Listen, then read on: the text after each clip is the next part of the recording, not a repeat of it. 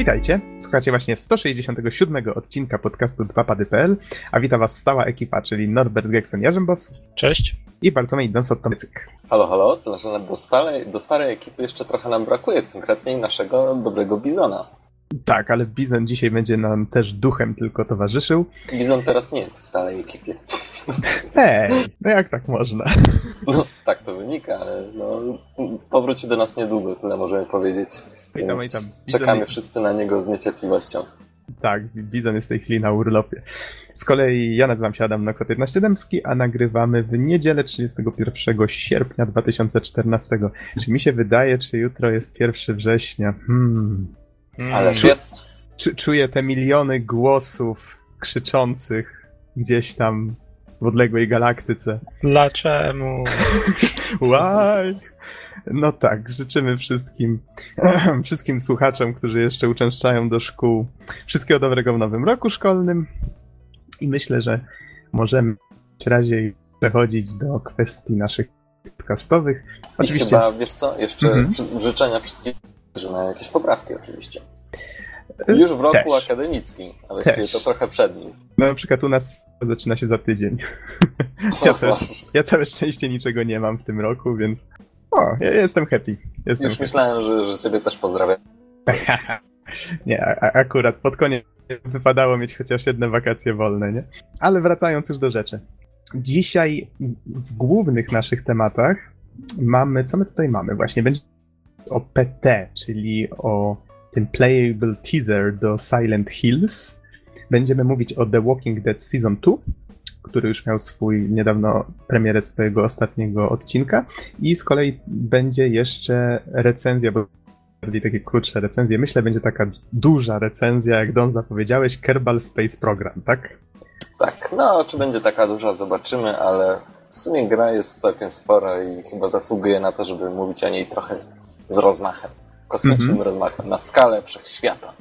O, To, to jeszcze myślę, że warto przypomnieć, że niezależnie czy słuchacie nas właśnie na naszej stronie, czy w Radiu GRM, i z jakiejkolwiek planety, czy z jakiejkolwiek, na jakiejkolwiek planecie, zgadza się, to zapraszamy na naszą stronę, bo tam y, na podstronie podcastu znajdziecie wszystkie linki, filmiki, mm, wszystkie informacje na temat tego, o czym będziemy mówić. Więc lasery, dinozaury. zachęcamy do tego, żeby nas odwiedzić. I jeszcze nim przejdziemy do kilku nowinek ostatnich, które skomentujemy, to panowie powiedzcie mi, co tam ostatnio gracie? Saints Row 4. Nadal? Nadal. W sensie 30 godzin już około nastukałem. Przeszedłem wszystkie DLC, całe, e, całe miasto zająłem i tak dalej. Czyli krótko mówiąc, grę na wszystkie możliwe sposoby eksploatuję. No i dalej się w sumie dobrze bawię, więc no, dobre wiadomości. Dodatkowo mamy jednego newsa związanego z Saints Row 4, ale to chyba za chwilę. A, płynne przejście, lubimy takie. No ale okej, to możemy w sumie za chwilę do tego przejść. To Don, co ty ostatnio katujesz?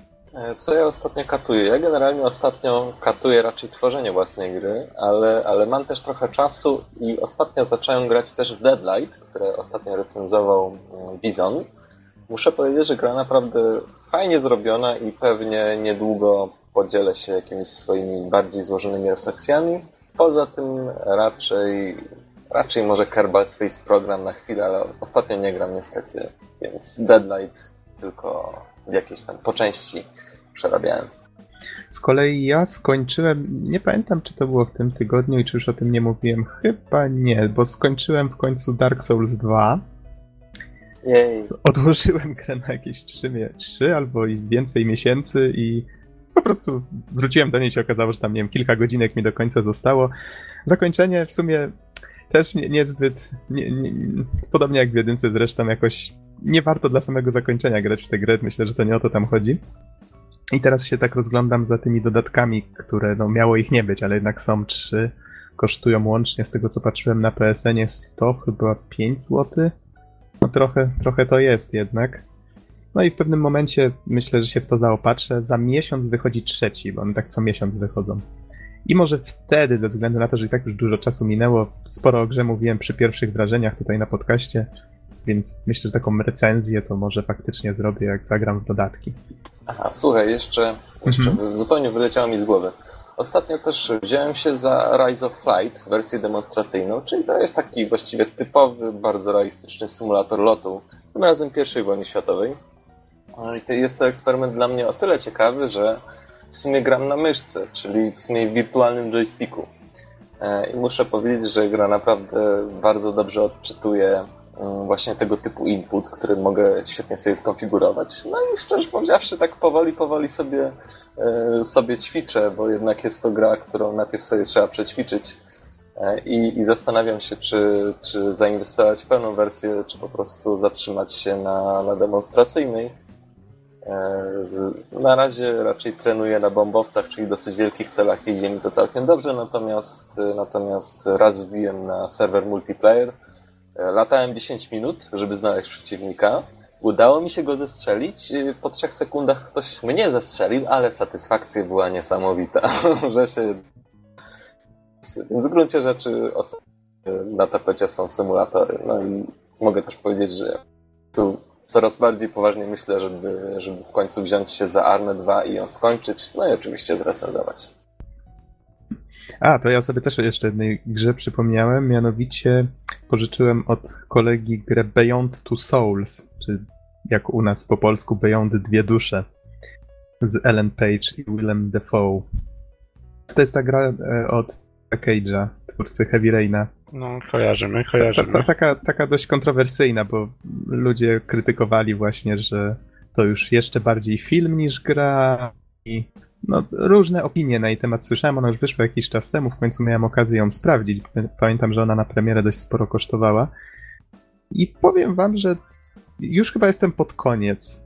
Jakąś większą recenzję może za tydzień w takim bądź razie przygotuję, ale ogólnie rzecz biorąc podoba mi się. Nie jest, nie jest wcale nie jest wcale taka zła. Jeszcze sobie wrócę do tych opinii, poczytam, jakie, jakie ludzie mieli zdanie. No, chociaż znając Cage'a, to wolę chyba dojść jednak do końca tej gry i dopiero wtedy oceniać, bo u niego to już różnie bywało, jeżeli chodzi o, o, o to. No, tutaj tak piję trochę do Fahrenheita. Sugerujesz, że nagle pokażą się obcy? O Jezu, jak ktoś grał Fahrenheita, to wie o co chodzi. To gra, która do pierwszej połowy była naprawdę super ekstra miodna i spójna i nagle zaczynała taka jedna wielka winda w dół. Więc no, mam nadzieję, że jednak Beyond się jakoś szczególnie nie zepsuje. Chociaż widać, że tutaj Cage też tak trochę bawi się różnymi motywami i też mu to nie zawsze wychodzi. Ale to myślę, że wrócimy do tego do, w jakiejś recenzji. Powiedzcie może w takim bądź razie, skoro już powiedzieliście, co tam ostatnio graliście. Jak to jest z tym Saints Row nowym? Z tym dodatkiem, tak? No, generalnie na początku dosyć mocno spekulowano o tym, że będzie zapowiedziana e, no, już nowa część, czyli piąta w serii, natomiast okazało się, że jednak nie. E, zapowiedziano natomiast, że czwarta, czyli ostatnia, pojawi się na Next Genie, czyli PS4 i Xbox One. Mm, w przyszłym roku będzie się nazywać Re-Elected i będzie zawierać wszystkie do tej pory wydane DLC. Czyli tam były e, How the Saints Save Christmas i Enter the Dominatrix. No i oczywiście dojdzie także jeden DLC fabularny, God Out of Hell. E, I tutaj cytat The Action, który będzie samodzielnym dodatkiem i wyjdzie razem z pełną wersją 27 stycznia 2015 roku. Znaczy ja mogę powiedzieć, że jest to mm, dodatek, w którym szef zostaje porwany przez samego szatana y, i Gat w sumie wyrusza po to, by go uratować. Innymi słowy, mamy po raz kolejny wydanie mm, szaleństwa w, w sumie w edycji świętych. Nie jest to nic nowego w serii. Y, I no, zobaczymy. Zapowiada się ciekawie, chociaż szczerze powiedziawszy, mm, ostatnie dwa dodatki, jakie grałem, czyli właśnie te wspomniane przeze mnie, były dosyć krótkie. One miały tam 5 po 6 misji. To naprawdę nie było zbyt dużo gameplayu, więc, e, więc troszeczkę się boję, że więcej będzie mówienia niż, niż samej rozgrywki. No, zobaczymy, zobaczymy. W każdym razie, biorąc pod uwagę to, co się działo w czwórce, mam wrażenie, że porwanie przez szatana to akurat nie jest duża sprawa. E... Wow. No. Okay. Czy no, nie wiem, wyobraźcie sobie dinozaury i Gwiezdne Wojny. Dinozaury. No, tutaj może i Matrixa i wszystko w jednym, ale dobra, może nie, nie opowiadajmy za dużo, nie psujmy zabawy. No nie E, no, oczywiście mi polecamy trochę- jak najbardziej samodzielnie sprawdzić. Tak, mi się trochę nie podoba to, że wiecie, że przed chwilą kupiłem Game of the Century, gdzie człowiek się spodziewa wszystkich, wszystkich dodatków że gra jest zamknięta, a tu jeszcze jeden. Trochę dziwne. Haha. No cóż, a ten widzę dość sporo kosztuje, bo 20 dolarów, tak? U. No to całkiem, całkiem. Ale widzę 27 stycznia to jeszcze trochę. Macie czas, żeby odłożyć. Okej, myślę, że możemy przejść dalej.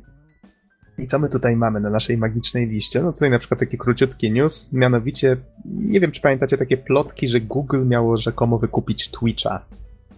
I tutaj nagle na cdaction.pl 26 cier- sierpnia znalazłem news, w którym podają, że to jednak nie Google kupił Twitcha, tylko Amazon.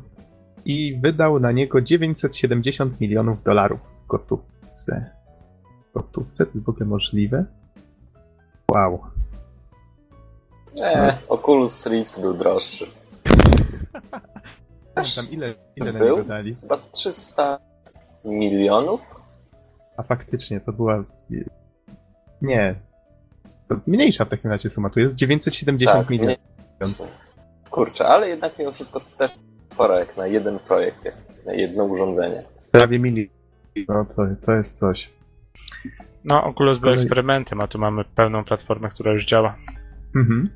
Skoro, skoro już o platformach mowa, to tutaj rodzime podwórko GOG.com ostatnio zmienił się troszeczkę. No, tutaj witają w nowym, świeżym, lepszym GOGu.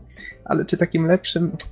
No nie wiem, nie wiem. Zmienili szatę graficzną i troszeczkę kręcę nosem na nią.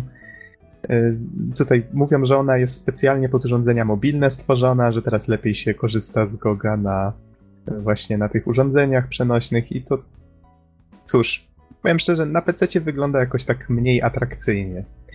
Przynajmniej dla mnie. Logo straciło swoje stare zielono-żółte kolorki, stało się takie, bo ja wiem, jednokolorowe, monotonne.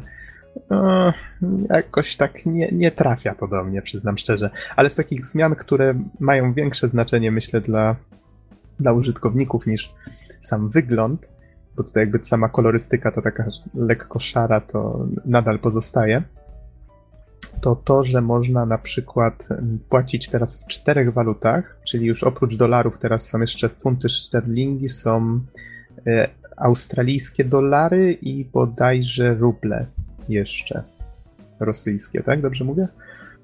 Więc, więc teraz można płacić w czterech walutach, można się między nimi przełączać.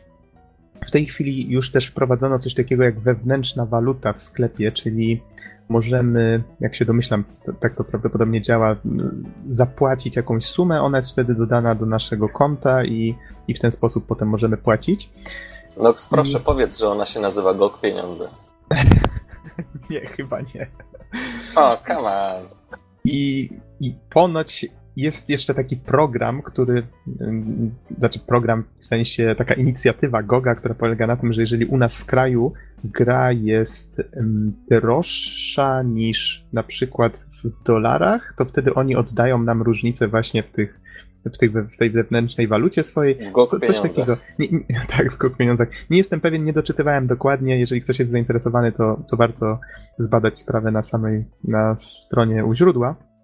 Z kolei myślę, że coś, co może nawet bardziej zainteresować osób, które a, jakoś tak nieszczególnie właśnie korzystają z Goga albo od święta, to to, że dodano filmy. Czyli nie, nie ma już tylko gier na stronie, są jeszcze filmy. I co ciekawe, na razie na razie widać, że to są filmy tak skierowane przede wszystkim do graczy, czyli to są filmy dokumentalne o grach, y, o na przykład jest, dano też dwa darmowe filmy, z czego jeden opowiada o twórcach The Pirate Bay, więc myślę, że takie, taka dość ciekawa mieszanka. Jest Indie Game The Movie, o którym już kiedyś żeśmy mówili. Nie jest tych filmów na razie wiele, dwa, tak jak wspomniałem, są darmowe. Można się zainteresować, zobaczyć, jak to, jak to wygląda, streamować je sobie na stronie albo ściągnąć na dysk, bo to oczywiście bez DRM-u. No i cóż, no, to taki dodatek. Znaczy, troszeczkę, się na, troszeczkę się na Gogu pozmieniało w tej chwili. Myślę, że warto się zainteresować, chociaż zajrzeć na moment. To ja zacznę za chwilę chyba. Mhm. Nie pamiętam, ale- czy czegoś nie pominąłem tutaj przypadkiem w tych zmianach, ale chyba o najważniejszych wspomniałem. Szczerze, tak mam wrażenie, że GOG chyba tak coraz bardziej odchodzi od tego, żeby być tylko Good Old Games, a staje się takim GOGiem GOGiem. Dlatego też wiesz, to logo już takie mniej pikselowate, mniej takie staroszkolne, tylko zmienia ogólnie. To znaczy, Wygląd. logo się nie zmieniło samo w sobie, ono zmieniło kolorystykę. Pamiętam, że chyba górny napis był zielony, dolny był żółty. No i właśnie o to chodzi, nie? Że te kolorki jednak takie, takie zielony, żółty, takie one były intensywne, takie. No jak dla mnie to był old school w wyglądzie jednak. No nie wiem, dla mnie się kojarzy na przykład nowa fawikonka, czyli ta ikonka, jak się na przykład do zakładek przeniesie strony, jest taka czarno-biała, wygląda smutno. I tak jak zwykle szukałem Goga właśnie po tych charakterystycznych kolorach, tak teraz jakoś nie przemawia to do mnie kompletnie, no ale to Jakaś już jest... żałoba czy coś? Tak, no właśnie, to nie rozumiem tego. Zawsze serwis miał się kojarzyć właśnie tak wesoło, przyjemnie i, i nagle poszli w takim, takim troszeczkę dziwnym kierunku. Nowe podstrony gier na przykład, nie ma na nich okładki, tak jak zwykle była, y, nie ma wyraźnego nagłówka. Kilka takich, wydaje mi się, że niektóre informacje zlewają nie powinny. Ogólnie rzecz biorąc, coś tu myśl, źle to opracował. Mnie się nie podoba do końca. No ale to może jest też trochę kwestia gustu. W każdym razie tutaj myślę, że te pozostałe rzeczy, o których wspomniałem, są tutaj jakby bardziej istotne w tym momencie. Okej, to może przechodząc już dalej, zostawiając Goga w spokoju, już nie będę dręczył za, za tą nową oprawę. Też z kolei całkiem fajny news dla fanów Nintendo. Dawno nie było Nintendo Newsów, co nie? No, w sumie chwilka przerwy była. To nie wiem, Norbert, czy ty chcesz opowiedzieć, czy ja mam opowiedzieć? No, mogę, mogę pokrótce powiedzieć, więc niedawno było nowe Nintendo Direct i największym newsem był, były nowe wersje 3DS-a i 3DS-a XL. No i będą się różnić przede wszystkim drugim analogiem, czyli coś, co obecnie mamy, pod warunkiem, że dokupimy sobie tego Circle Pada i chyba on nie jest też dostępny dla XL-ki, więc e, tutaj będzie to w standardzie. Nasze Coś, co- modlitwy zostały wysłuchane. Dokładnie, coś co moim zdaniem powinno być od początku w konsoli i zupełnie by zmieniło jej oblicze. Mam wrażenie, że inne gry by trochę wychodziły, gdyby był ten drugi analog. Więcej gier w stylu e, Resident Evil i tak dalej, które było przecież świetne, ale niestety wymagało Circle Pada i nie wszyscy mogli w to zagrać albo musieli dokupić Circle Pada. Znaczy, można było grać, tylko że kamerą kierowało się ruszając na tym, No. na ekranie dotykowym. ale to, to jest umiarkowanie wygodne na dłuższe sesje. No dobra, e, lecąc dalej, oprócz e, samego Circle Pada, który będzie taki dość malutki, dostaniemy też e, nowy ekranik, który będzie śledził jakby nas jako graczy, tak żeby widzieć to 3D nawet pod kątem. Czyli Wiesz co, wybacz, że na momencik ci przerwę, ale właśnie jak zauważyłeś, ten drugi, e, ten drugi analog jest dosyć mały. Czy sądzisz, że to będzie wygodne rozwiązanie jednak mimo wszystko? Bo tak w sumie nie wygląda to jakoś tragicznie i pewnie może nawet, może nawet e, funkcjonalnie będzie całkiem dobrze, ale wygląda dosyć nietypowo po prostu, więc jak uważasz, czy, czy faktycznie to się uda? Powiem ci, nie wiem. E, W niektórych laptopach jest e, tak, też takie jakby mała myszka, nie wiem czy kojarzycie coś takiego. Mhm, tak, tak. No i niektórzy z tego korzystają. Mam kilku znajomych, którzy po prostu tego używają zamiast touchpada. Więc mam wrażenie, że tutaj będzie to podobny mechanizm, czyli coś bardzo czułego, nie wymagającego dużego nacisku. Tylko po prostu będziemy sobie bardzo delikatnie mogli sterować. Więc jeżeli tak to będzie zaprojektowane, to myślę, że jest szansa. No to ciężko ocenić jednak bez wypróbowania samemu. Tutaj jeszcze, mm, nim przejdziemy do tego 3D, y, dodano jeszcze przyciski ZL i ZR, czyli jakby zupełnie zmienia się troszeczkę, możliwości się zmieniają zupełnie troszeczkę w, kontroli. Co prawda To, tylko... to zupełnie czy troszeczkę? Może inaczej to ujmę. Dobrze, zaplątałem się, masło maślane. Chodziło mi o to, że są teraz nowe przyciski, jest ten prawy analog i pojawia się teraz problem. Mianowicie, to jest konsolka, która już istnieje ileś tam na rynku czasu, już jest pewna baza tytułów na nią i w tej chwili, jeżeli robisz grę na 3DS-a, będziesz musiał pamiętać o kilku rzeczach, że możesz wykorzystać te przyciski, ale jeżeli użyjesz jej, ich jako taki, takiej opcji koniecznej, to wtedy nie będzie można grać w to na starszej wersji konsolki. Albo robić dwie alternatywne wersje kontroli, z kolei to nie jest to zbyt wygodne rozwiązanie.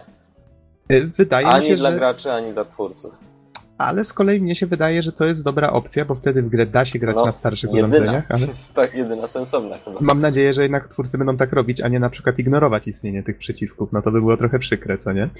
Y, I problem powiększa jeszcze jedna rzecz, mianowicie to, że w tej chwili konsolka będzie miała trochę większy, y, trochę większą moc obliczeniową.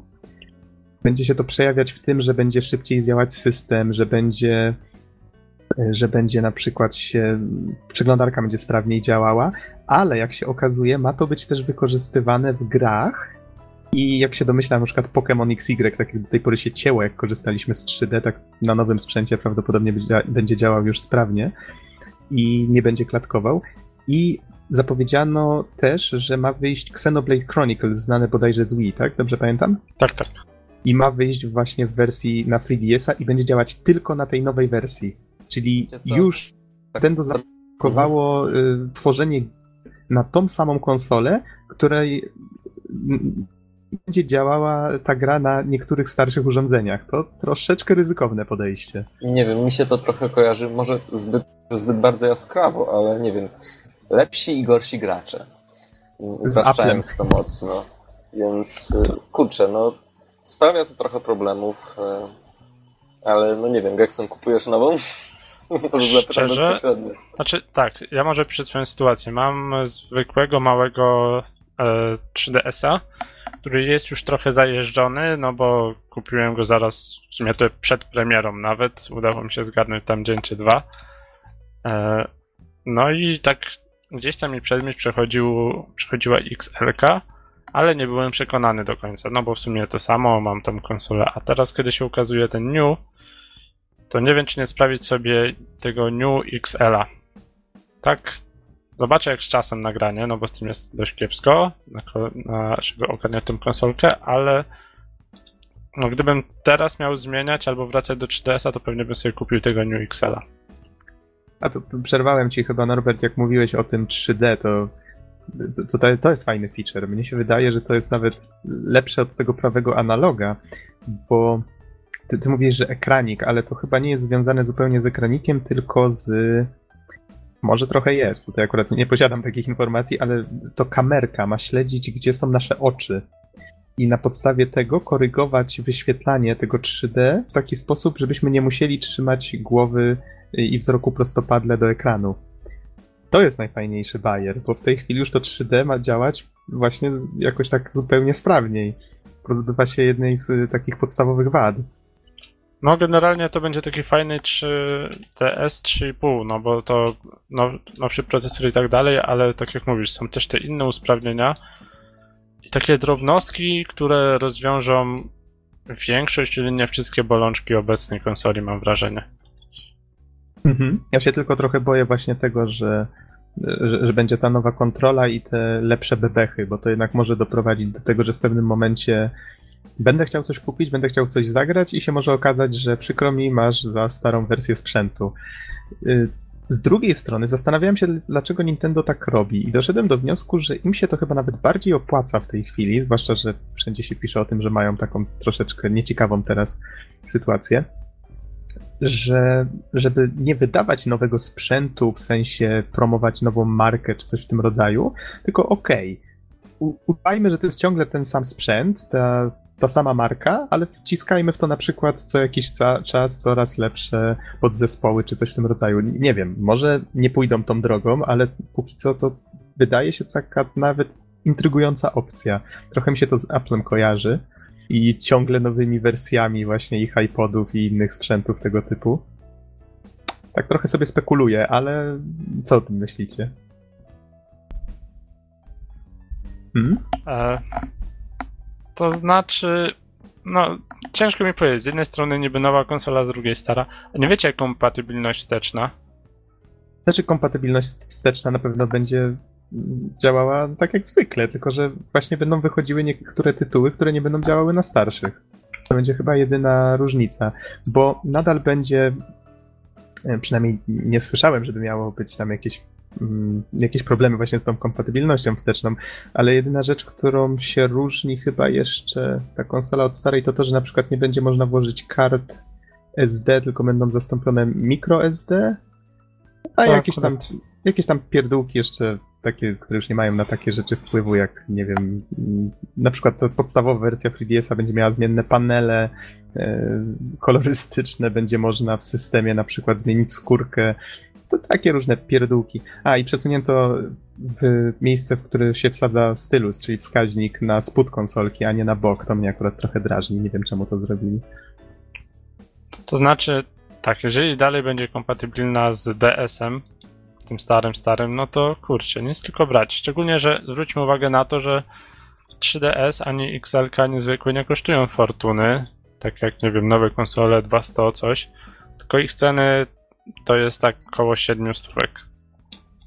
No, a nawet pewnie w tym momencie taniej, nie wiem, nie orientowałem się w rynku, ale wiem, że tak po premierze gdzieś tyle kosztowały. No to... No nie wiem, no nie, nie, nie wiem, Widziałem Allegro i też mniej więcej coś koło tego. No nie właśnie. Więc z jednej strony, Mhm. owszem, może jest to po części wyciąganie kasy, z drugiej strony mamy konsolę, która rozwiązuje większość problemów obecnej, tak jak mówiłem wcześniej, generacji, obecnego DS-a. No jak dla mnie brzmi to sensownie. No, chwilka była przerwy. e, Nie było tak samo pełnej kompatybilności chyba po wyjściu DSi, no bo nagle zaczęły wychodzić te konsole, e, a raczej rzeczy coś tam, które używały Wi-Fi jakiś taki bardziej zaawansowany sposób, z tego co pamiętam. Z tego co pamiętam, DSi miało zlikwidowany slot na. Mówisz o, y, o tym, jeszcze o DS-ie, tak? NDS-ie. No, no. No to wersja DSi nie miała slotu na gry z GBA. Jeżeli No. mnie pamięć nie myli. No tak, ale to już, to, to już nie było jakby. Minęło trochę czasu, prawda, od premiery sprzętu, więc to, to było takie naturalne posunięcie, myślę. Ale tutaj też zobacz czasu. A dobra, no w sumie nie, trochę inaczej na to patrzymy. No, no nie wiem, dla mnie dobry ruch i zastanawiam się nad tą New XL-ką. Mhm. A, tylko widzisz, jest taka kwestia, że gry z DS-a wkłada się w ten sam slot, co gry z NDS-a. Co ja mówię, z 3DS. No tak, tak. Pogubiłem się. Więc nie musieli usuwać slotu. W związku z tym, no, wydaje mi się, że tam programowo obsługa tego to nie jest jakiś problem. Chyba, że on musi jeszcze mieć w środku procesor pewnie starego NDS-a. No ale nigdzie nie było mowy o tym, że jest usuwana jakaś wsteczna, wsteczna kompatybilność. Nie spotkałem się z taką informacją, więc mam nadzieję, że to nie jest tutaj jakby problem. Okej, to jeżeli nie macie nic do dodania już a propos nowych 3DS-ów, ja jakby pieniądze rosły na drzewach, z chęcią bym brał w ciemno, mimo że już mam XL-a. Myślę, że podmieniłbym go na tą nową wersję, bo podobają mi się pomysły na te nowe feature'y. Ja myślę, że sporo osób się przesiądzie właśnie, z, szczególnie tych mających y, zwykłą konsolkę. Albo na New, albo na po prostu New. Mhm. No bo wszy, wszystkie rzeczy mi się w tym podobają, w sensie no podwójne analogi, super, podwójne przyciski, bumpery, fajnie, można bardziej zaawansowane gry tworzyć, konsolka będzie działać szybciej, też super. E, 3D będę mógł sobie używać nawet jeżeli będzie trochę trzęsło w tramwaju czy coś, no bo będzie śledzić wzrok.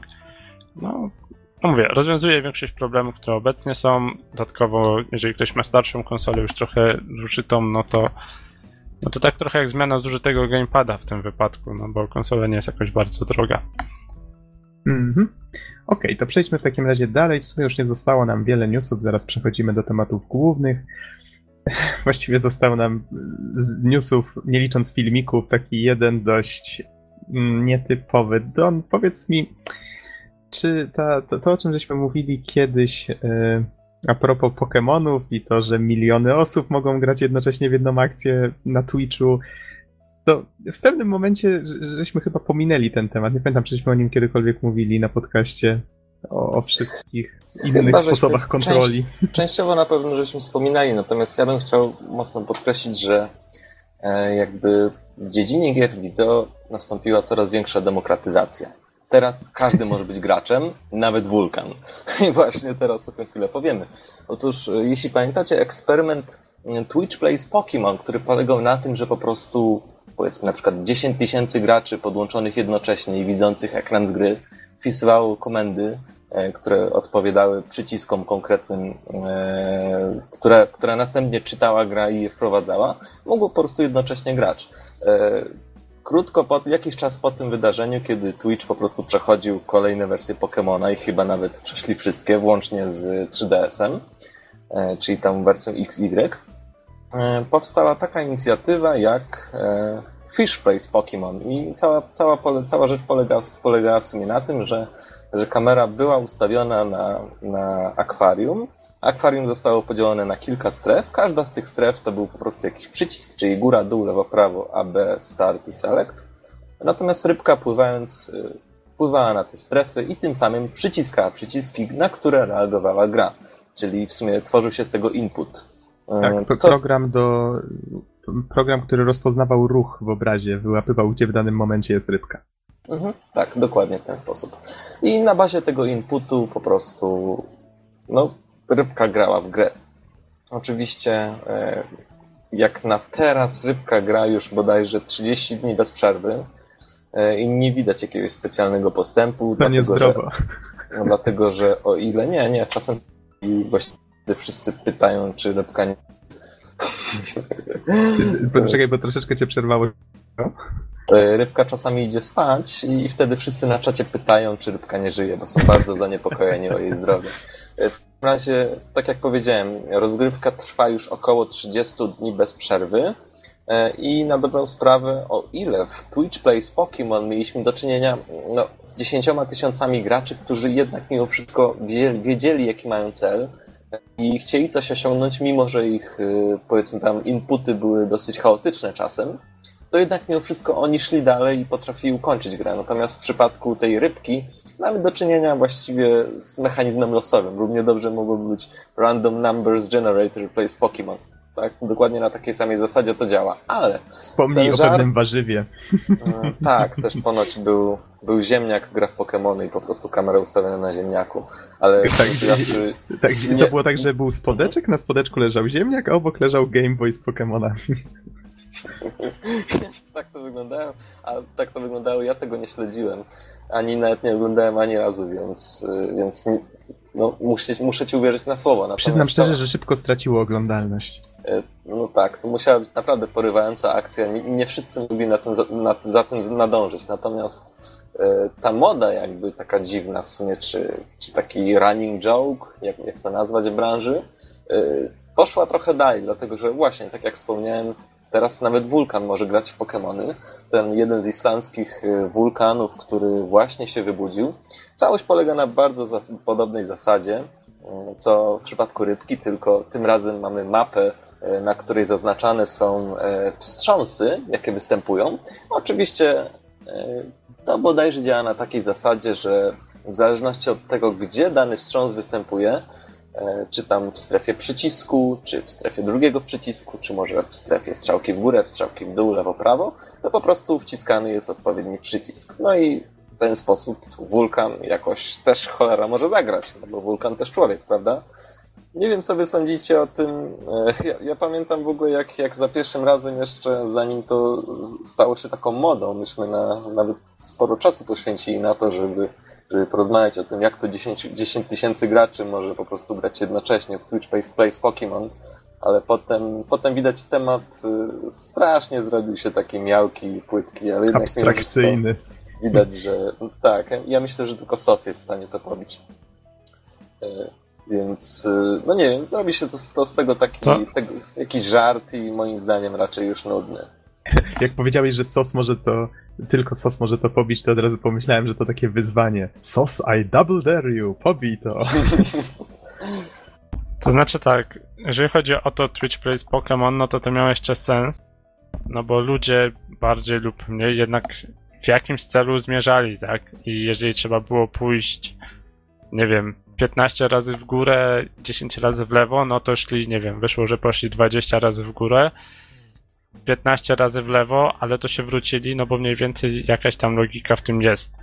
A w tym wypadku, no nie mówię, że, że rybka nie skończy, bo pewnie gdyby dać jej 10 miliardów lat, to istnieje jakieś tam prawdopodobieństwo, że się uda. No, Ale Wulkan jest- na przykład już wybrał swojego startera, tylko wszyscy byli w szoku, bo nie wybrał Charizarda, y, tylko, tylko tego, Bulbazaura. No, no nie wiem, no. No Dobrze, to i że tak, nie Squirtla, no. no to i tak ten całkiem, całkiem nieźle, nie? Ale Jak na wulkan. wa- wątpię, żeby to, to miało, wiecie, jakiś sens. Albo ktoś będzie tu gdzieś tam z tyłu wspomagał w jakimś stopniu. Mhm. No, no dobrze, powiedzcie, czy macie jeszcze coś do dodania? A, w sumie podoba mi się strasznie sposób, w jaki na, w newsie na cdaction.pl, właśnie z którego żeśmy się o tym dowiedzieli, jest... e, może zacytuję właśnie ostatnie zdanie. Przewrotnie byłoby, gdyby wybuchł używając Fire Blasta albo Earthquake'a. Badum psz. Dobrze, myślę, że możemy w ten sposób skończyć ten temat, chyba, że jeszcze macie coś do dodania? Bo jeszcze wrzucimy pod Wrzucimy jeszcze pod podcast cztery filmiki z tego co widzę. Jeden to jest y, jakiś dokument związany, tutaj nie, nie oglądałem go niestety sam, związany właśnie z Double Fine i Grim Fandango, czyli z tą zremasterowaną wersją tej przygodówki, która ma trafić na PC, a teraz i na PS4. Jest tam troszeczkę gameplayu zaszyte, więc można sobie zobaczyć, jak wyglądało HD. Z kolei kolejny filmik to jest Dying Light i to jest e, dziennik deweloperski, słowa mi zabrakło, przepraszam. Dziennik deweloperski. Cała rzecz polega na tym, że trochę przedstawiają, jaka jest idea gry, a konkretniej tutaj w tym odcinku, bo jest to odcinek pierwszy, przedstawiają, jaka jest właściwie wizja e, ruchu bohatera, jego, jego kontroli przez gracza. No i szczerze powiedziawszy, muszę powiedzieć, że moja opinia, jak początkowo była do teraz jest dobra. Naprawdę wygląda to całkiem interesująco. Widać, że grający będzie miał dużo możliwości do tego, by płynnie przemieszczać się po świecie wypełnionym zombie. I mi to trochę przypomina trochę Mirror's Edge w świecie zombie, tyle że w sumie tak może trochę mniej przegięty, jeśli chodzi o umiejętności bohatera, ale to w sumie można dyskutować. Nie wiem, co Max, ty o tym sądzisz, a może nie oglądałeś. To znaczy, o, oglądałem czy grałem? E, Dying Light oczywiście, czy oglądałeś ten film? A, ten, ten filmik niestety tylko przejrzałem troszeczkę.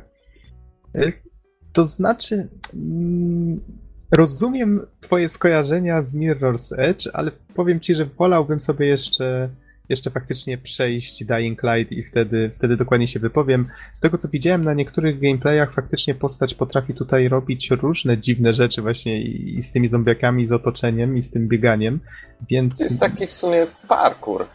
E, Tak, tak, tak, tylko wiesz... no, Rozwinięte, Mirror's- rozwinięte możliwości e, silnika Dead, Dead Island. Nie wiem, czy pamiętasz, ale jak żeśmy my grali na koopie, to bardzo często się zdarzało, że, że po prostu biegliśmy po jakichś murach, po jakichś dachach i w sumie widać, że twórcy jakby wyciągnęli wnioski z tego, jak można eksplorować świat i tutaj postać po prostu ma całą masę różnych ciekawych ruchów, e, dzięki którym właśnie może kurczę, poruszać się gdzieś, nie wiem, skakać, yy, chwytać się krawędzi, wskakiwać na balkony i naprawdę to wygląda na naprawdę taki płynny, ciekawy ruch. Mhm. Tutaj, jeżeli chodzi o Mirror's Edge, wiesz, tutaj masz otwarty świat. W Mirror's Edge, mimo wszystko, to była gra nastawiona bardziej na speedrun, na przebiegnięcie planszy jak najszybciej, czyli jakby na to nie patrzeć wyścig. Tak, Tutaj się to, trochę że właśnie różnią. to może, może ja to trochę doprecyzuję, bo Mhm. za szeroko to ująłem, po prostu zrozumiałeś to nieco inaczej. Chodzi mi o pewien flow, pewną płynność, e, z jaką można e, świat e, zwiedzać i tutaj są pewne podobieństwa. Oczywiście z samą formułą rozgrywki gry się różnią diametralnie, ale, ale jakby ta, ta płynność, ta, te możliwości zwiedzania świata w pewnym stopniu mogą się przypominać nawzajem. Mhm. Okej, a jestem, tak a propos, jestem ciekaw, jak wyjdzie Mirror's Edge 2. No na razie prototypują tę grę. Dodadzą Ale mam zombie. mieć- Mam nadzieję, że nie, ale ma być właśnie otwarty świat i to, to mnie tutaj intryguje. Ciekaw jestem, jakim to wyjdzie. Kolejne filmiki, jakie trafią, to nowy gameplay z Deep Down. Co prawda jest poprzeplatany. Tutaj przypomnę, że to jest ten taki Dark Souls od Capcomu, tak? Czyli ta gra free to play, niestety. Mm, Domyślam się, że Capcom ją zamieni w taką dojną krowę na mikrotransakcje, która widać, że jest bardzo mocno inspirowana Dark Souls, jednak będzie miała dungeony generowane proceduralnie, będzie też współpraca z innymi graczami. zapowiada się to całkiem fajnie, wygląda bardzo ładnie. Na filmiku co prawda jest po japońsku komentarz jeszcze twórców, więc trzeba sobie troszeczkę poprzewijać te fragmenty, ale widać jak się w to gra mniej więcej. A tam podczas komentarza, a żeby mieć dostęp do tej strefy trzeba zapłacić tyle, tyle. Żeby kupić tą broń trzeba zapłacić tyle, tyle. Jeżeli no. zginiesz, płacisz tyle, tyle. Albo czekasz 24 godziny. A, witajcie w świecie free to play. No właśnie I, dlatego... Aha, jeszcze masz 10 darmowych uruchomień gry. No może przejdźmy dalej. Nie dołujcie mnie już. Ale całe szczęście na PS4 wyjdzie też Bloodborne, czyli duchowy następca serii Souls, tak? No, więc jeżeli, jeżeli faktycznie kupię sobie sprzęt specjalnie po to, żeby zagrać w Bloodborne, to przy okazji będę, to będę też go miał. To będę go miał, żeby wypróbować sobie też być może Deep Down i jeżeli mnie wkurzy mikrotransakcjami, to go po prostu wyłączę. No i żeby grać w odgrzewane wersje starych gier. Jej! Eee, no tak, to jest trochę problem z obecną generacją nadal, to, to fakt. Grim Fandango wychodzi też na PC. Jej. Saints Row będziesz mógł zagrać. Jej. A tak właśnie. Nie pamiętam, czy Hellblade, który właśnie, do którego dotyczy ostatni filmik, czyli ta gra od Ninja Theory, y, Theory która... Rany. Theory, tak? nam języki plączą według Tak, dzisiaj nam się języki plączą, przepraszam, przepraszam za to, Maj. Opublikowali właśnie o tym, jak tworzyli zwiastun mówiliśmy przy okazji Gamescomu. Y, ja myślałem, że on był prerenderowany, ale teraz już nie jestem do końca taki pewien. Może źle miałem, twierdzili, że składali go w silniku, potem być może jeszcze poddawali go jakiejś dodatkowej obróbce, który, y, która była już poza silnikiem. Ale no, myślę, że to jest fajny materiał, jeżeli ktoś się interesuje, jak takie rzeczy powstają. Mówili, że mieli na to bardzo mało czasu, że raptem kilka osób nad tym pracowało i musieli no właśnie w tym krótkim czasie złożyć coś fajnego, intrygującego i myślę, że im się udało. Można sobie obejrzeć właśnie tutaj w takim krótkim filmiku, jak ten proces przebiegał. Bardzo fajna rzecz, jak ktoś się interesuje właśnie takimi zakulisowymi sprawami. No szkoda, że póki co widać na to, że gra jest na bardzo wczesnym etapie rozwoju, ale ta wizja artystyczna póki co wydaje mi się dość intrygująca. Ciekaw jestem, co z tego wyjdzie. Okej, okay, jeżeli nie macie nic do dodania, wydaje mi się, że najwyższa pora przejść już do tych tematów głównych. Tutaj po czasie widzę, że powinniśmy się trochę streszczać z tym, a przynajmniej ja będę musiał się streszczać ze swoimi recenzjami, a właściwie takimi mini recenzjami, bo chciałbym wspomnieć właśnie o grze PT, czyli właściwie ten playable teaser, jak się okazało, do, do gry Silent Hills. I jeszcze potem o The Walking Dead Season 2, też właściwie będzie to taka właściwie mini recenzja. Co z tym PT? O PT będziemy, właściwie my z Donem już żeśmy rozmawiali, bo nagraliśmy w tym tygodniu special z osobami z redakcji Inner Worldu, opowiadali w nim o tym, jak e, o swoim pobycie na Gamescomie. Ten special prawdopodobnie ukaże się po tym odcinku podcastu i w nim usłyszycie właśnie jednego z redaktorów Surfera, jak bardzo chwali właśnie ten, e, tę grę, to demko mm, PT. I strasznie mnie zachęcił do tego, żeby w końcu spróbować to zagrać. Więc poszedłem do znajomego, który właśnie ma y, PlayStation 4. Dałeś mu piwo, powiedziałeś, że wypożyczasz konsolę. Tak, dokładnie. Skorzystałem z jego cudownego sprzętu z wielkim telewizorem, z dobrym nagłośnieniem, aż się dziwię, że, że sąsiedzi nie wezwali policji, bo dźwięki, które z tej gry dochodzą są po prostu są po prostu, no... Łagodzą obyczaje. Łagodzą obyczaje, tak to delikatnie powiedziane. W każdym razie przypomnę krótko, że gdy Kojima pojawił się na scenie na Gamescomie, to zaraz potem pokazano właśnie y, filmik mówiący o tym, że w tej chwili można już ściągnąć takie demko. Nie wspomniano ani prawdziwej firmy, która stworzyła to demko. Wspomniano o jakiejś właśnie tam jakimś fikcyjna nazwa studia, fikcyjna nazwa. Nie wspominano w ogóle słowem o tym, że to jest Silent Hill. Dopiero następnego dnia się okazało, że ci, którzy to ukończyli, odkryli, że pojawia się tam e, filmik mówiący, że to jest tak naprawdę reklamówka, która e, informuje, że powstaje Silent Hills w liczbie mnogiej tym razem. Bo I że grę... wzgórze. To za tak. mało. Dokładnie, jedno wzgórze to za mało, że grę będzie tworzył Hideo Kojima, będzie tworzył ją e, Guillermo del Toro. Tutaj wybaczcie mi, jeżeli ciągle źle czytam jego imię i nazwisko. I to już samo w sobie jest całkiem intrygujące. Z kolei w końcu miałem okazję spróbować samemu zagrać w to demko, bo wszyscy mówią, że jest tak cholernie straszne i, i klimatyczne, że ciężko przy nim wyrobić. No cóż, Surfer też właśnie w tym naszym, w trakcie nagrywania tego naszego speciala też bardzo tę grę chwalił i tu mnie jeszcze bardziej na nią nakręcił i być może moje oczekiwania były trochę zbyt wysokie, bo powiem wam szczerze, że mnie gra niestety nie oczarowała. Wręcz powiem wam, że wydaje mi się, że ona ma ze sobą całkiem sporo problemów. Nie wiem na ile mogę tutaj powiedzieć, żeby nie zaspoilować, bo teoretycznie rzecz biorąc, kontentu w grze jest bardzo mało. Da się ją ukończyć, bo ja wiem, jak się wie co robić, może w kilkanaście minut, może w pół godziny. Ale wiesz, no w sumie Ale to jest zapominajmy teaser. o jednej rzeczy. Właśnie, tak, tak. to jest teaser, a nie gra. Dobrze, to, to jest teaser, okej, Nie okay, nazywajmy zgadzam. tego grą, bo w sumie no, teaser, czyli krótka pokazówka, jakby krótkie migawki z tego, co w grze będzie. Albo w jakich klimatach gra będzie, więc w sumie no, może tylko powiem tyle, że jest to ciekawy pomysł, żeby w ogóle zrobić coś takiego jako grywalne demko, natomiast, no, jak mówię, jeśli nie będziemy tego traktować jako grę, to, to na początek będzie dobra, więc oddaję Ci głos.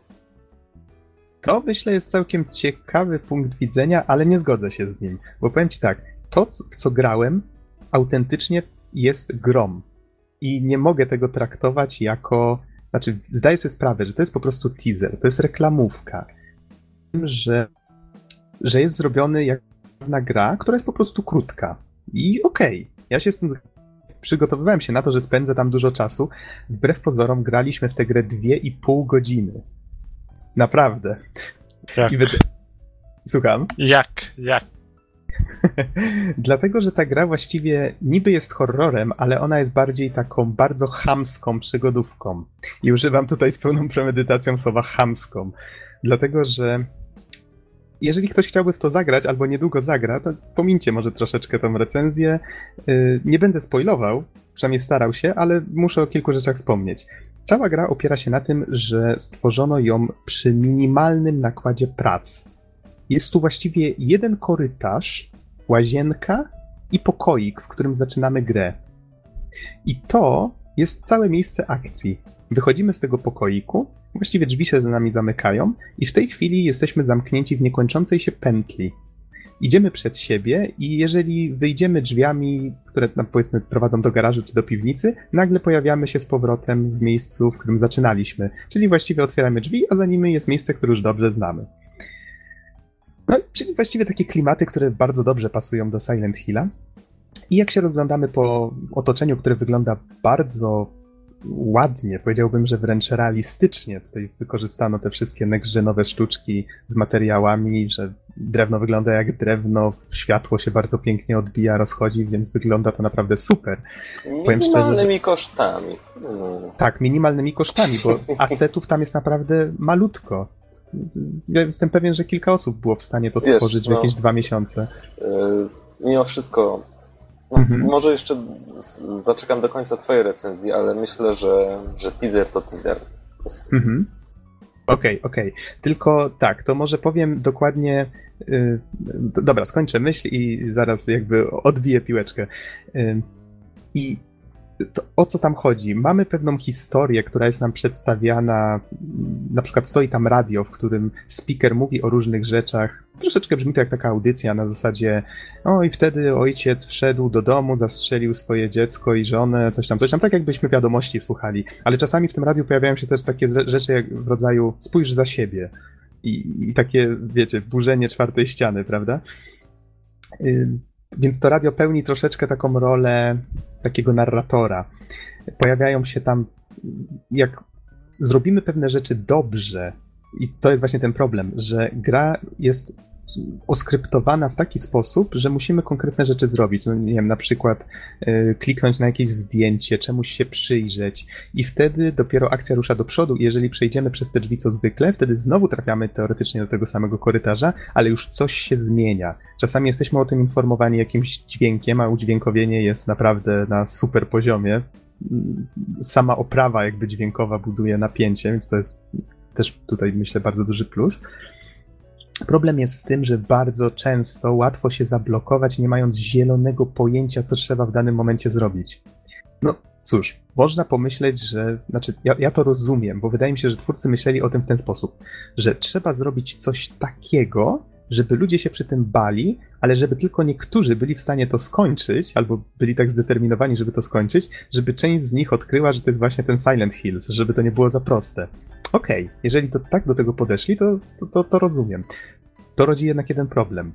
Gra buduje napięcie, robi się faktycznie trochę strasznie. No, przyznam, że siedziałem na krawędzi krzesła czasami, ale kiedy napotykaliśmy ze znajomym na taki problem, którego nie byliśmy w stanie rozwiązać przez dłuższy czas, wtedy to napięcie strasznie słabło bo zaczynaliśmy zwracać uwagę na takie rzeczy, które się powtarzały, jak dźwięki, właśnie to udźwiękowanie, te, udźwiękowienie, ten ambient.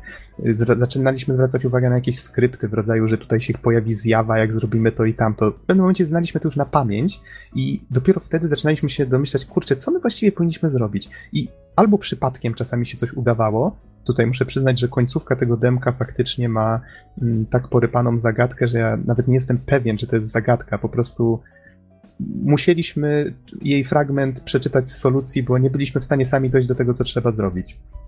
Surfer też zresztą mówił o tym na specjalu, ale to, to jednak wykracza trochę poza, poza takie uczciwe wyzwanie. Wydaje mi się, że człowiek zupełnym przypadkiem ma większe szanse to zrobić, niż dochodząc do tego logicznie.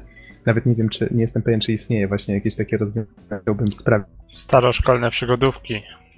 No nawet właśnie... nie. Nawet z tego, co Nox mówi, właśnie nawet nie.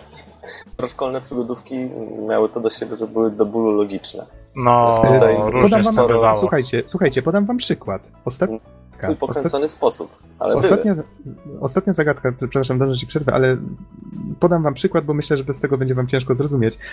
Chodzi o takie rzeczy w rodzaju, że jak coś się stanie, musisz przejść na przykład 10 albo ileś tam kroków w konkretnym kierunku, albo wolnym kierunku, a potem na przykład stać w jakimś miejscu przez ileś tam sekund. Tego nie da się samemu po prostu tak no, wpaść na to. A trzeba coś takiego zrobić, żeby skończyć to demko. Więc, no cóż, ja wiem, że to jest teaser, wiem, że to miało prawdopodobnie... Wiesz, Nox, ja może ci przerwę na moment.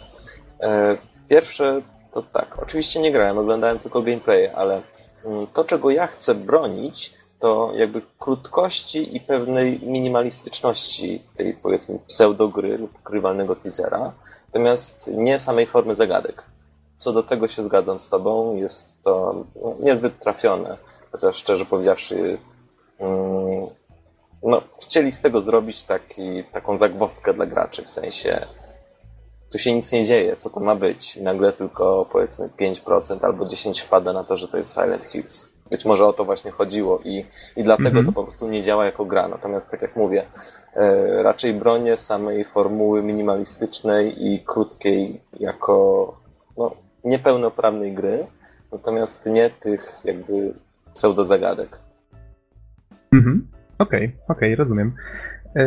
To tutaj właśnie jeszcze mam kilka problemów właśnie związanych z, z takimi designerskimi kwestiami.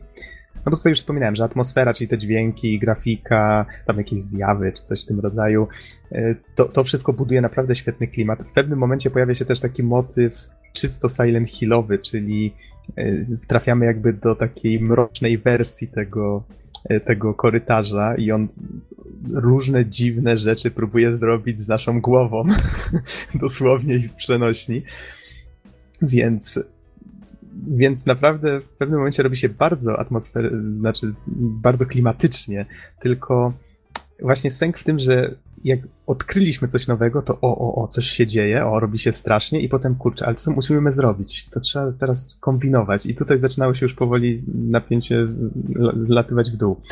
Problemy designerskie właśnie z tym związane są takie, że gra nie tłumaczy zbytnio jak nią grać, a się okazuje, że jest tu na przykład taka rzecz jak przybliżanie widoku.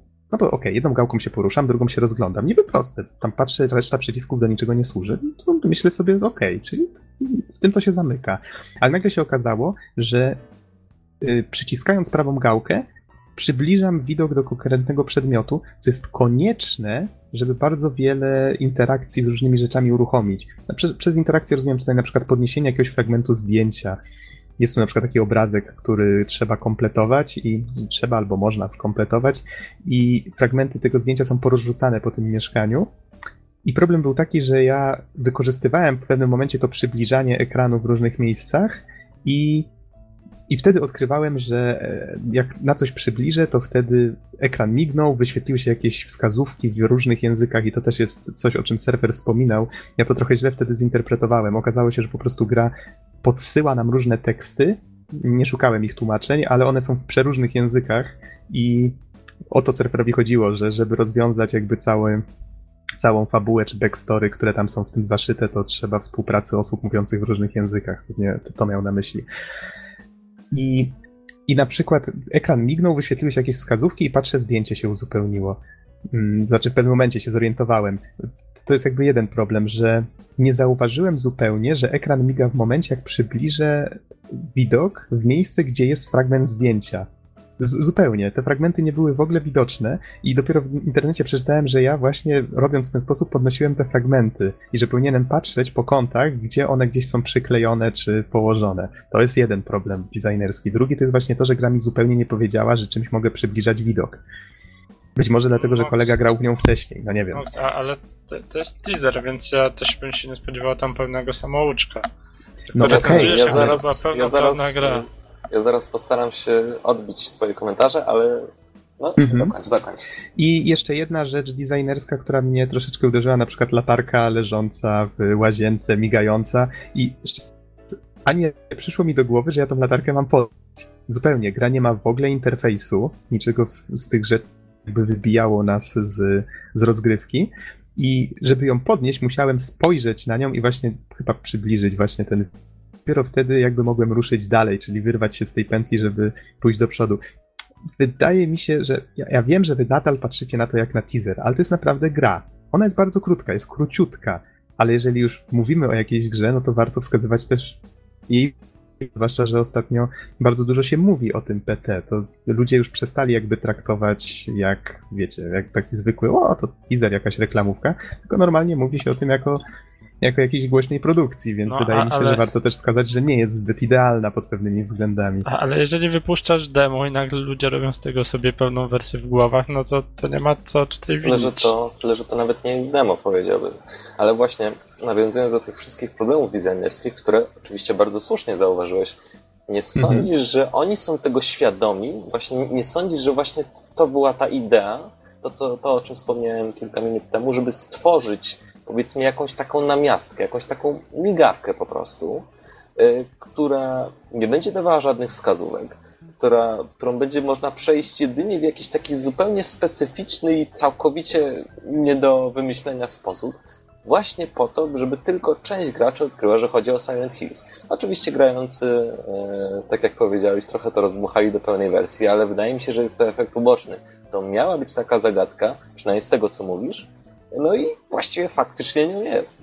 Tylko niektórzy wpadli na to, że udało się ukończyć, że jest to Silent Hills. No i, no i chyba spełniła swoją rolę. Więc y, ja bym raczej mm, poczekał na, na właściwą grę i wtedy, wtedy mówił o, o tym faktycznie jaka jest. Natomiast e, teaser zagadka, no cóż, poruszył faktycznie środowisko graczy, ale czy taki nie był jego cel? Bardzo możliwe, więc tutaj, wiesz, nie mogę, znaczy inaczej, zgadzam się z tobą. Faktycznie tak powinno się na to patrzeć. Ja po prostu oceniam to, co zagrałem tak, jak z reguły to robię, co nie? Czyli tak troszeczkę być może zbyt analitycznego punktu widzenia. Okej, okay, zgadzam się z tym. Wydaje mi się, że tu więcej nie ma co już jakby roz, rozdmuchiwać tego tematu. Wiesz co, ale... ja, mogę mieć do, do ciebie dwa pytania w sumie. E, no czy były jakieś, jakieś screamery, takie, wiesz, takie momenty, w których coś ci wyskoczyło zupełnie i czy można zginąć? Chociaż może ten, to drugie pytanie jest trochę spoilerowe, więc jeśli, jeśli uznasz, że tak, mhm. to, to nie odpowiadaj. E, powiem tak, to są dwie rzeczy, których bardzo się bałem w trakcie gry, czyli właśnie Screamer i to, czy, znaczy bałem, no, chodzi o to, że człowiek jak spodziewa się ataku, to bez przerwy siedzi na krawędzi krzesła, prawda? Gdybyś mu powiedział, że w tej grze nikt ci nie zaatakuje, to automatycznie przestałbyś się bać, prawda? Albo powiem... mógłbyś domyślać się, że cię wkręca. I wtedy, tak. wtedy powiem tak, w tej, w tej grze tak, da się zginąć. Mnie się to ani razu nie udało, ale kolega wziął ode mnie pada i zupełnym przypadkiem zrobił to dosłownie pół minuty później, więc y, da się. Mam wrażenie, że jak się gra ostrożnie, to to się nie dzieje, ale, ale tak, widziałem animację Game Over i y, właściwie nie było żadnego Game Over, coś takiego, tak jak mówię, gra nie wybija nas takimi rzeczami, wraca nas do tego pokoiku, w którym zaczynamy i, i nie zaczynamy od nowa, tylko jakby wracamy z powrotem do pętli tam, gdzie żeśmy ostatnio skończyli. No, pod pewnymi względami jest to bardzo fajnie pomyślane. Tutaj muszę się z tym zgodzić. No, ma pewne niedopracowania i tak jak mówicie, być może to, o czym teraz mówię, jest zupełnie bezcelowe, bo pod koniec dema wyświetla się napis, który mówi, że to, ten teaser nie odzwierciedla zupełnie tego, czym będzie gotowy produkt. Więc być może powinienem to interpretować po prostu jako taka, jako taka fleszówka, reklama wyświetlana na stronach internetowych, wiecie, coś w rodzaju takiego e, czegoś takiego interaktywnego, czasami powstawały takie rzeczy, że na przykład na stronie internetowej mieliśmy coś, co udawało gameplay z jakiejś gry, a tak naprawdę było stroną internetową, gdzie klikało się w konkretne miejsca, wyświetlały się jakieś informacje, trzeba było to zebrać w całość i wtedy się jakby odkrywało pewną tajemnicę. No takie rzeczy już były i, i myślę, że tutaj próbowano zrobić coś takiego, ale wyglądającego jak gra. I myślę, że warto się z tym zapoznać, jeżeli ma się PS4, bo tutaj oczywiście to, to jest w tej chwili ekskluzyw. Być może nim pozostanie, tego nie wiem.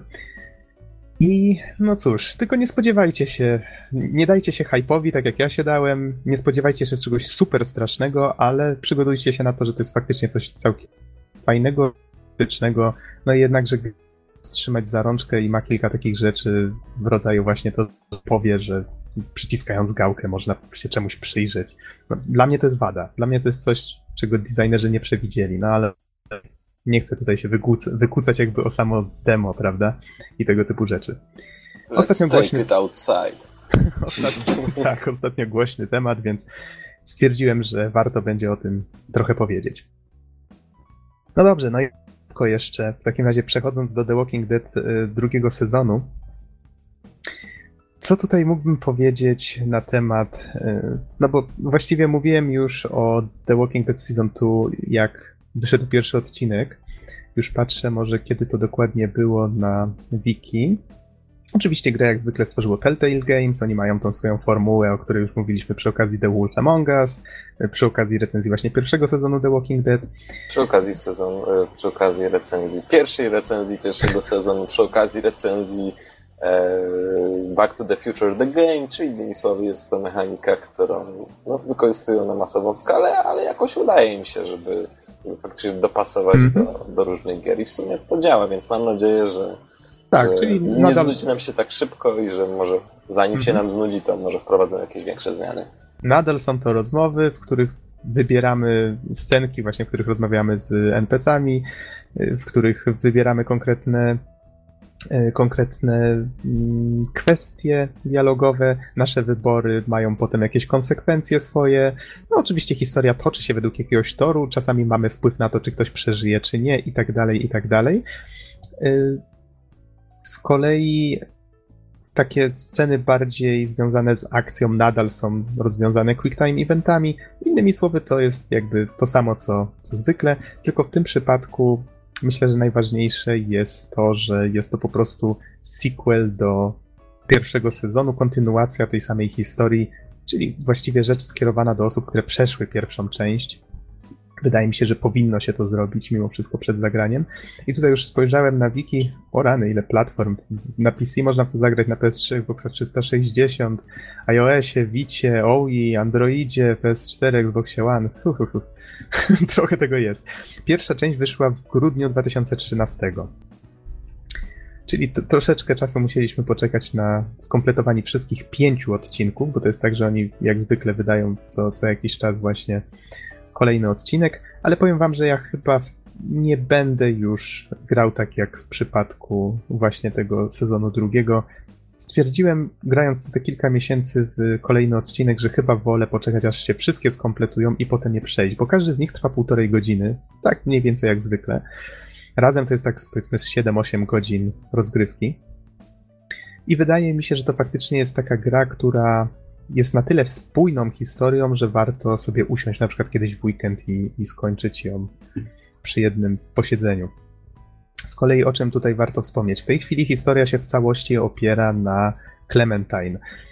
Y, czyli zostajemy rozdzieleni na początku od grupy, którą znamy z jedynki, przynajmniej tego, co z tej grupy zostało. Musimy walczyć o, o przetrwanie.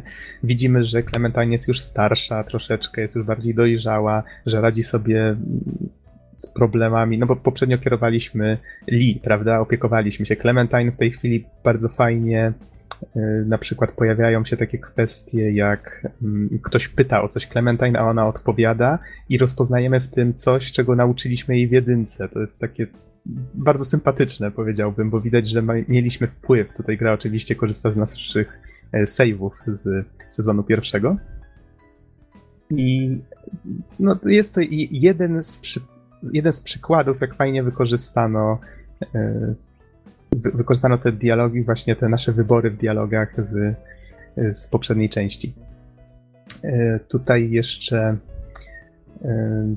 warto wspomnieć o tym, że Clementine poznaje nowe osoby, spotyka nową grupę, dołącza się do niej. Oczywiście to są ludzie o przeróżnych charakterach, mają swoje własne problemy. No mamy tutaj na przykład kobietę w ciąży, czyli wiadomo, że w pewnym momencie prawdopodobnie będzie musiała to dziecko urodzić, będą związane z tym jakieś, jakieś problemy. Jest ojciec wychowujący córkę w taki sposób, jakby, jakby nic właściwie się nie stało, czyli tutaj Clementine jest takim E, takim przeciwieństwem. Ona została przygotowana właśnie na życie, na, na życie w takich warunkach, bo wszędzie najważniejsza rzecz, nie wspomniałem, The Walking Dead, czyli oczywiście setting mamy, w którym zaraza wybuchła i zombiaki właściwie wszędzie. Wszystko jest oparte na, na komiksie. Tutaj niektórzy mogą też kojarzyć ten setting z serialu o tym samym tytule.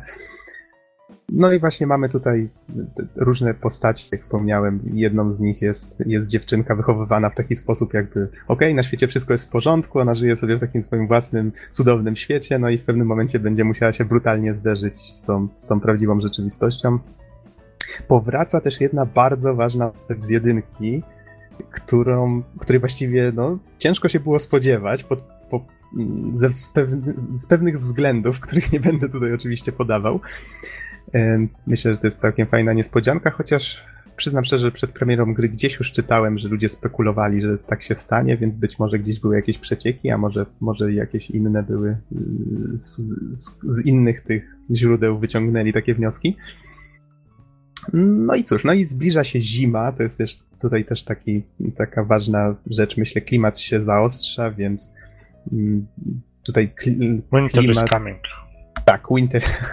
How Saints Saved Christmas. Tak, a, a propos Winter is Coming, to przecież Telltale Games też będzie teraz pracowało nad tym, nad y, Game of Thrones, tak? Y, też będą robili grę w tych, w tych klimatach. Więc ogólnie rzecz biorąc, napięcie, napięcie narasta w taki sposób, że w grupie oczywiście psują się różne relacje, ludzie się ze sobą kłócą. Oczywiście od czasu do czasu ktoś musi zginąć. Tutaj przyzwyczajanie się do postaci bywa, bywa niestety zdradliwe. E, zbliża się zima, zaostrza się też klimat i, i właśnie utrudnia to to przetrwanie. Niestety wydaje mi się, że cała ta historia, o ile całkiem fajna i trzyma w napięciu i tutaj właśnie pomaga przechodzenie tych odcinków raczej jak już są kompletne, a nie tak jeden po drugim, bo w obrębie każdego odcinka jest trochę emocji, ale wydaje mi się, że na przykład jak przeszedłem sobie teraz dwa ostatnie pod rząd, to jednak jest to bardziej wciągające. Wydaje mi się, że mimo wszystko jedynka, jedynka była czymś takim bardziej spójnym. Bardziej spójnym i bardziej emocjonalnym. Wydaje mi się, że jak skończyłem jedynkę, o, ostatni epizod, to to jednak bardziej mnie to poruszyło niż zakończenie dwójki. Też było fajnie, też tutaj jest kilka zaskakujących zwrotów i ciężkich wyborów. No tutaj przede wszystkim osoby niekonfliktowe, takie jak ja, dostaną ostro obuchem w łeb, bo w dwójce takim motywem przewodnim jest to, że Clementine jest tą, taką osobą właśnie, która nie chciałaby, żeby, żeby ludziom działa się krzywda, chciałaby, żeby wszyscy jednak jakoś się dogadali, ale gra daje nam wyraźnie do zrozumienia, że to nie jest możliwe, i w pewnym momencie musimy podjąć pewien bardzo trudny wybór, który, no, przyznam szczerze, nie był dla mnie taki prosty. I, i faktycznie dostałem tym obuchem w łeb i, i tutaj myślę, że Telltale to potraktowało jak taki, jako taki swój najważniejszy motyw w tym, w tym sezonie. Czyli w jedynce mieliśmy tą kwestię wychowania właśnie Clementine na osobę, która sobie w przyszłości poradzi i tutaj właśnie wcielaliśmy się w tą rolę Lee, który musiał się nią opiekować. Tutaj z kolei mamy Clementine, która, która musi się nauczyć, że świat nie jest taki, taki prosty, jak mogłoby się wydawać. No dobrze, co tutaj jeszcze takiego właściwie wartego wspomnienia? No, lokacje opierają się głównie na lokacjach takich, na miejscówkach dzikich, czyli mamy jakieś lasy, jakieś, jeżeli są jakieś domki czy jakieś schroniska, to właśnie też w górach gdzieś albo na, na jakiejś dziczy. Y, właściwie o lokacjach może więcej mówił nie będę. Nie, nie ma tu jakichś takich szczególnych rewelacji. Wszystko opiera się przede wszystkim na postaciach i wzajemnych relacjach między nimi. Miejsca akcji rzadko mają tu jakieś bardzo, jakieś większe znaczenie. Za to rzeczy, które się dzieją i w których musimy brać udział, są czasem dość dość emocjonujące albo takie dość charakterystyczne. Na przykład już w pierwszym epizodzie mamy sytuację, w której Clementine musi sobie sama zaszyć ranę i no, to jest taki jeden z przykładów, prawda? Jak, jak to się mówi, taki szoker, tak? Hmm, i co tutaj jeszcze sobie na przykład zanotowałem, o czym warto wspomnieć? Wiesz co, ja może mhm. korzystając z okazji zadam chyba już tradycyjne pytanie. No, jak gra bardzo. wygląda pod względem technicznym? Czy może mm, jakby działanie silnika jest y, płynne, czy może są jakieś problemy drobne, chrupnięcia, chrząknięcia. Z tego, co mówiliśmy poprzednio, w niektórych grach od Telltale Games niestety takie problemy występują. Jak jest teraz? Powiem Ci, że w tym przypadku nie miałem żadnych problemów. Wolf Among Us tak jak wspominałem, dwa bugi, które spowodowały, że wczytał się na przykład rozdział albo jakaś scena i nagle postać stała nieruchomo, tak jakby anim zapomniała animacji w gębie, tak? I zamiast napisów do wyboru stało się, ta kwestia jest nieobecna, czy coś, coś w tym rodzaju i trzeba było zresetować grę, żeby zadziałało znowu. Tutaj nie miałem niczego w tym stylu. Gra działała płynnie, nie miała problemu z wczytywaniem. Ogólnie rzecz biorąc było fajnie. Tylko przypominam, że grałem w wersję na PC. A słyszałem, że jeżeli już jakieś problemy się zdarzają, to głównie w wersjach konsolowych. Tutaj przynajmniej Bizon to potwierdził chyba w przypadku recenzji The Wolf Among Us, z tego co pamiętam, że miał więcej problemów ode mnie, że coś tam się lekko cięło albo wolniej wczytywało. No to na PC nie miałem takich problemów. Przy czym nie korzystałem tym razem z wersji Steamowej, tak jak w The Wolf Among Us, tylko teraz, y, teraz kupiłem grę na oficjalnej stronie Telltale Games i pobierałem odcinki bezpośrednio włączając grę. Czyli to teraz troszeczkę inaczej.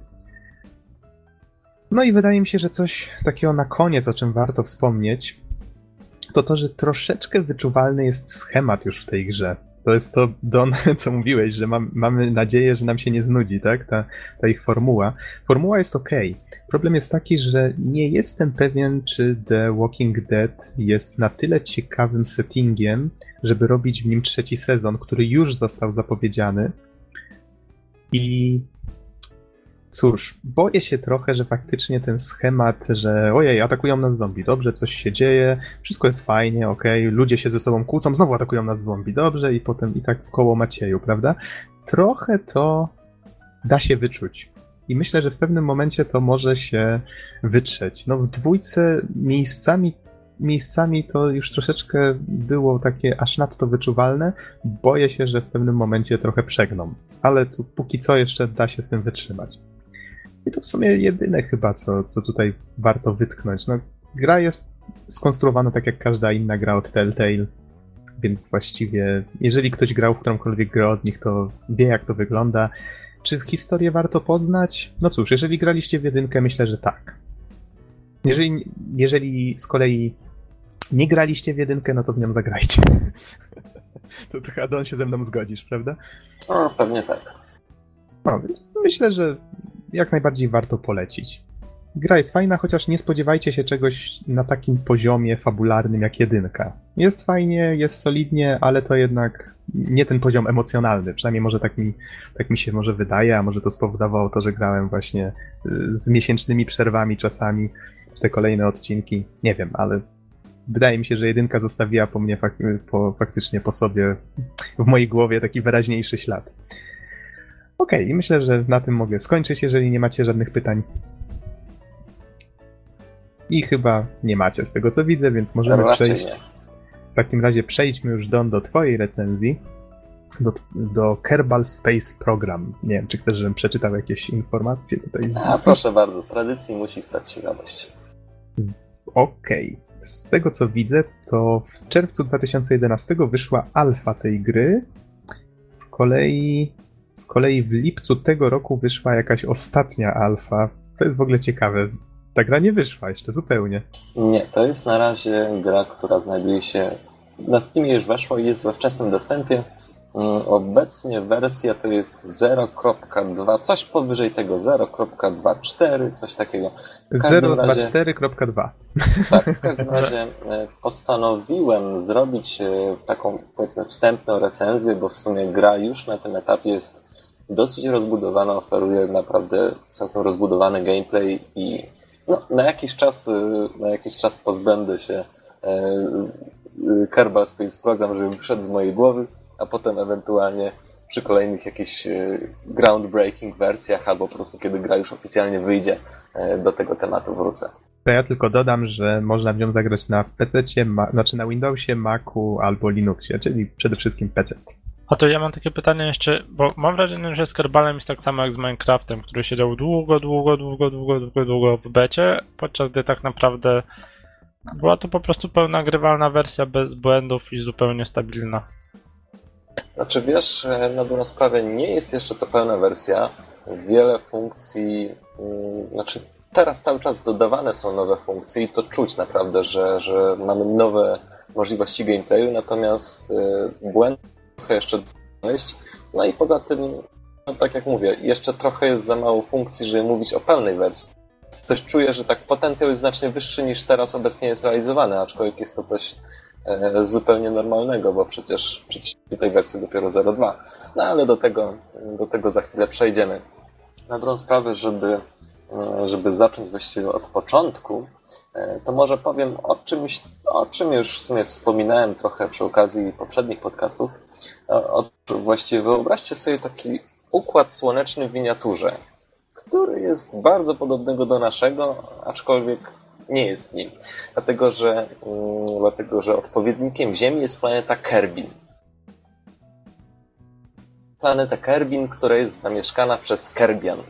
Po angielsku to są Kerbals po prostu. No i wokół tej planety krąży księżyc, który się nazywa Moon. Piszemy przez M-U-N. Już myślałem, że jakiś Kirby albo coś w tym rodzaju. Nie, nie, nie. E, Kerbin ma także drugi księżyc, który się nazywa Minmus.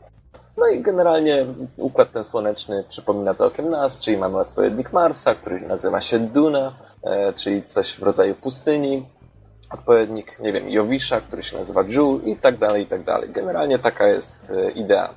E, inne planety także mają swoje księżyce, istnieją także jakieś takie asteroidy, przepraszam.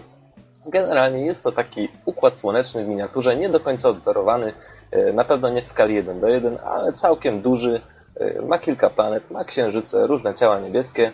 No i generalnie, tak jak wspominałem wcześniej, odległości y, między planetami mogą sięgać nawet rzędu setek milionów kilometrów. Na przykład od planety Kerbin do Ilo, to jest chyba odpowiednik Plutona, no, odległość wynosi 104 miliony kilometrów i nie jest to mm, odległość maksymalna.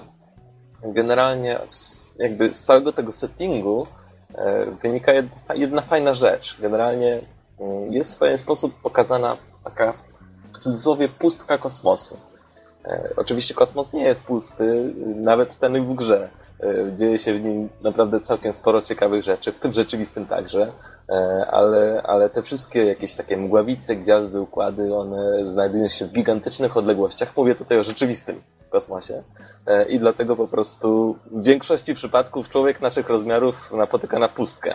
I tutaj w tej grze też mamy takie w sumie odzorowanie tego, jacy malutcy jesteśmy, no bo jeśli, jeśli na przykład w jakiejś takiej typowej grze, powiedzmy z otwartym światem, oddalisz się od jakiegoś obiektu, no to w gruncie rzeczy powiedzmy tam nawet powiedzmy do, do kilometra czy do dwóch się oddalisz, to jednak ten obiekt często możesz gdzieś tam na horyzoncie zobaczyć. Natomiast w Kerbal Space Program, jeśli wyruszymy w taki głęboki kosmos, E, gdzieś tam w, w rubieży Układu Słonecznego, no to po prostu nie widzimy nic. E, widzimy po prostu niebo gwiaździste, w sumie tylko po horyzont gwiazdy i, i drogę mleczną, no i po prostu nic więcej. Żadnych planet, żadnych mgławic tak itd. Tak Będziemy musieli korzystać z mapy, żeby w ogóle móc zobaczyć jakieś ciało niebieskie. Ja, ja bodajże kontakt wzrokowy z Marsem osiągnąłem, kiedy byłem na niego naprawdę blisko. Po prostu to, y, to jakby odzorowuje pewne odległości, jakie, jakie w Kerbal Space Program występują. No w końcu te miliony kilometrów y, nie są zrobione od czapy. Widzę, że gra bardzo działa na wyobraźnię. Tak, no generalnie trochę, trochę pokazuje nam, jacy, jacy Kerbianie są malutcy, bo, wiesz, wobec wszech, wszechświata i nieskończoności. To tak, głębokie. Wzbudza do, do refleksów. No ale wróćmy do naszej wesołej bazy, która znajduje się, mm, znajduje się na, na planecie Kerbin. Mamy w sumie takie dwa najważniejsze, e, dwa najważniejsze ośrodki w tej bazie. E, jest to ośrodek jeden do budowania rakiet, drugi do innych pojazdów. One w zasadzie nie różnią się od siebie niczym. E, ośrodek, oprócz kilka, kilku detali, generalnie ośrodek do budowania rakiet e, jakby budujemy wtedy w pionie, a twór, który stworzymy, po prostu pojawia się na, takim, na takiej platformie startowej, natomiast twór, jakby ten budynek do budowy różnych wehikułów, tam akurat budowa skupia się raczej w poziomie, no i nasz twór pojawia się na pasie startowym, więc w gruncie rzeczy są to takie dwa, e, dwa budynki, dwa style budowy, które, które towarzyszą nam przez całą grę. I myślę, że tutaj warto wspomnieć, że, e, że Kerbal Space Program jest to gra, e, którą łatwo się nauczyć, natomiast trudno opanować do perfekcji. I tak na przykład zbudowanie takiej najprostszej rakiety, która poleci powiedzmy na odległość kilkudziesięciu kilometrów, wróci, jest banalnie proste. Generalnie mamy kilka, mamy takie, budujemy właściwie z modułów takich, e, czyli na początku wstawiamy na przykład e, kapsułę, taki stożek na rakiecie, który, w którym znajduje się pod nim e, separator. To jest taki element, który pozwala nam odłączać kolejne etapy rakiety. Pod tym separatorem powiedzmy zbiornik z benzyną, a pod tym zbiornikiem z benzyną e, silnik. Wystarczy do spadochron na kapsułę i nasza pierwsza rakieta jest całkowicie gotowa do startu. Na tym polega cała bajka. E, odpalamy naszą pierwszą rakietę, no i bum, lecimy. Za pomocą spacji uruchamiamy silnik. Kiedy paliwo się skończy, za pomocą drugiej spacji odrzucamy e, niepotrzebną część, czyli przechodzimy do, do samej kapsuły, czyli do drugiego etapu rakiety. Kiedy kapsuła opada, aktywujemy spadochron za pomocą spacji i już jesteśmy z powrotem po naszej kosmicznej wycieczce. Tyle, że to, o czym teraz mówimy, to są właściwie takie największe podstawy i właściwie sam początek. A powiedz mi, czy. I, no bo jakby cały setting gry jest dość, dość taki humorystyczny. Sami ci kerbianie wyglądają jak takie zabawne ludki. Czy można, powiedzmy, że, że siada do gry ktoś, kto chce się po prostu zabawić, zrobić coś głupkowatego, można zbudować latającą pralkę i ją wpakować do oceanu? Znaczy, takich części akurat nie ma. Tutaj humor w tej grze jest dosyć ważną e, częścią. Ja o tym poświęcę fragment recenzji, e, ale części raczej są realistyczne. Raczej to są części, które, które wyglądają realistycznie i działają realistycznie. Bo mhm. o ile buduje się bardzo prosto, tak jak powiedziałem, no to, to właściwie w kilku krokach mamy pierwszą rakietę i pierwszą wycieczkę w kosmos. E, o, tyle, o ile buduje się bardzo prosto, o tyle żeby zbudować coś, co powiedzmy na przykład działa bardziej wymyślnie lub wygląda ładniej, albo po prostu doleci na drugi koniec układu słonecznego, y, wymaga już y, pewnej techniki, pewnego warsztatu, y, no i oczywiście, no i oczywiście pewnej wiedzy. A jeśli chodzi o typy jakichś przedmiotów, wehikułów, które możemy zbudować, tutaj jak wspominałem już wcześniej, właściwie nie ma żadnych limitów. Możemy zbudować stację kosmiczną, pojazdy, jakieś lądowe, samoloty, na przykład samoloty kosmiczne, promy, jakieś bazy, zarówno, wiecie, unoszące się na orbicie, jak i e, lądowe, czyli statyczne. Także jakieś na przykład całe krążowniki, krążowniki kosmiczne, na przykład przypominające te z Gwiezdnych Wojen, czy też jakieś sondy. Generalnie tutaj nie ma żadnych limitów. Jedynym limitem jest nasza wyobraźnia, no i oczywiście prawa fizyki, które całkowicie e, rządzą tym wszechświatem E, i które sprawiają, że, że jeśli zbudujemy coś źle, no to po prostu nasza rakieta się po prostu rozpadnie. Więc tak jak powiedziałem, budowa jest dosyć prosta, ale, ale te prawa fizyki są dosyć, dosyć bezwzględne. To znaczy, jak na przykład budujemy rakietę, to trzeba pilnować symetrii. Są od tego narzędzia i one są dosyć proste. Po prostu wciskają przycisk i, i ten przycisk aktywuje nam potrójną symetrię, czyli będą takie powiedzmy człon środkowy, a obok niego trzy bo w różnych jednakowych odstępach od siebie inne człony, prawda? Czyli silniki tam boczne. Generalnie to buduje się bardzo prosto. E, I jak taka rakieta działa? Mamy kilka zasobów, o które należy dbać. E, pierwszym podstawowym jest właściwie takie paliwo płynne, czyli te zbiorniki, o których wspominałem. E, innym jest energia elektryczna, która jest opcjonalna właściwie, ale warto ją mieć. Ona się przydaje do, do różnych rzeczy. Mm, I takie, wiecie, paliwo, które się składa z gazu. To znaczy, jeśli kojarzycie takich kosmonautów e, w jetpackach, e, którzy, którzy, wiecie, właśnie manewrują podczas spaceru kosmicznego właśnie za pomocą takich małych silniczków, które wypuszczają jakieś takie substancje gazowe, za pomocą których po prostu mogą manewrować, no to właśnie coś takiego używane jest także w rakietach za pomocą rozmieszczenia takich małych silniczków i w ten sposób e, manewry rakiety mogą być e, wspomagane. To generalnie jest wszystko banalnie proste i, i mamy te, te trzy podstawowe składniki. Na ich bazie praktycznie możemy zbudować wszystko, mm, co tylko nam się chce. A Oprócz wspominałeś, tego... Mhm. przepraszam, że ci przerwę, wspominałeś o tym, że Y, do bardziej skomplikowanych rzeczy troszeczkę wiedzy jednak potrzeba. A chciałem się zapytać, jak dużo na przykład wiedzy z fizyki i matematyki jest potrzebne, żeby wysłać taką rakietę na jakąś odległą planetę, bo jak mi opowiadałeś któregoś razu, musiałeś zaplanować, no tak zresztą jak kontrolerzy lotów NASA też, też muszą w ten sposób planować, jakim torem rakieta, rakieta lecieć, żeby właśnie z, wejść w danej planety w odpowiednim momencie, prawda? Bo, bo planety ciągle krążą wokół Słońca i, i tak dalej, i tak dalej. Czy takie rzeczy trzeba brać pod uwagę, jak bardzo skomplikowane są te informacje, czy ta wiedza, którą trzeba posiadać, czy jednak jest to bardzo uproszczone? Mhm. E, powiem Ci tak, odpowiem w ten sposób na razie wstępnie, a zaraz ten temat rozwinę. Otóż widziałem taki mem, który pokazywał takie dwa wykresy. E, każdy z nich był nazwany to, czego nauczyłem się o fizyce. I pierwszy z nich e, przedstawiał właśnie lekcję fizyki w liceum. No i tutaj schemat postępu, ten, ten wykres jakoś do góry niezbyt szybko szedł. Natomiast e, drugi grałem w Kerbal Space Program i tutaj oczywiście poszedł do nieba wskaźnik. Otóż to, e, może całość, sam powinienem zagrać. Całość jest oczywiście brzmi skomplikowanie, ale może zostać wykonana całkiem prosta. Chociaż oczywiście jakieś dane i wyliczenia są możliwe, i mogą nam ułatwić bardzo sprawę. Ale właściwie na czym to polega? Mm, powiem trochę o nawigacji w kosmosie, no bo jak powiedziałem, kiedy oddalimy się trochę od Ziemi, albo nawet jeśli powiedzmy uciekniemy z Ziemi, no to po prostu nie widzimy nic. Nie mamy kontaktu wzrokowego z żadną planetą, no bo to jest kosmos, mamy miliony kilometrów. Nie da rady y, gołym okiem obserwować powiedzmy Marsa, na którego chcemy polecieć. Otóż generalnie są jakby dwa, podsta dwa podstawowe elementy, z których będziemy korzystać w nawigacji w kosmosie. Jeden z nich to jest taki jakby kompas. To jest taka kula, e, która się znajduje w dolnej części interfejsu. Ona jest podzielona na jakby część niebieską i część e, brązowawą.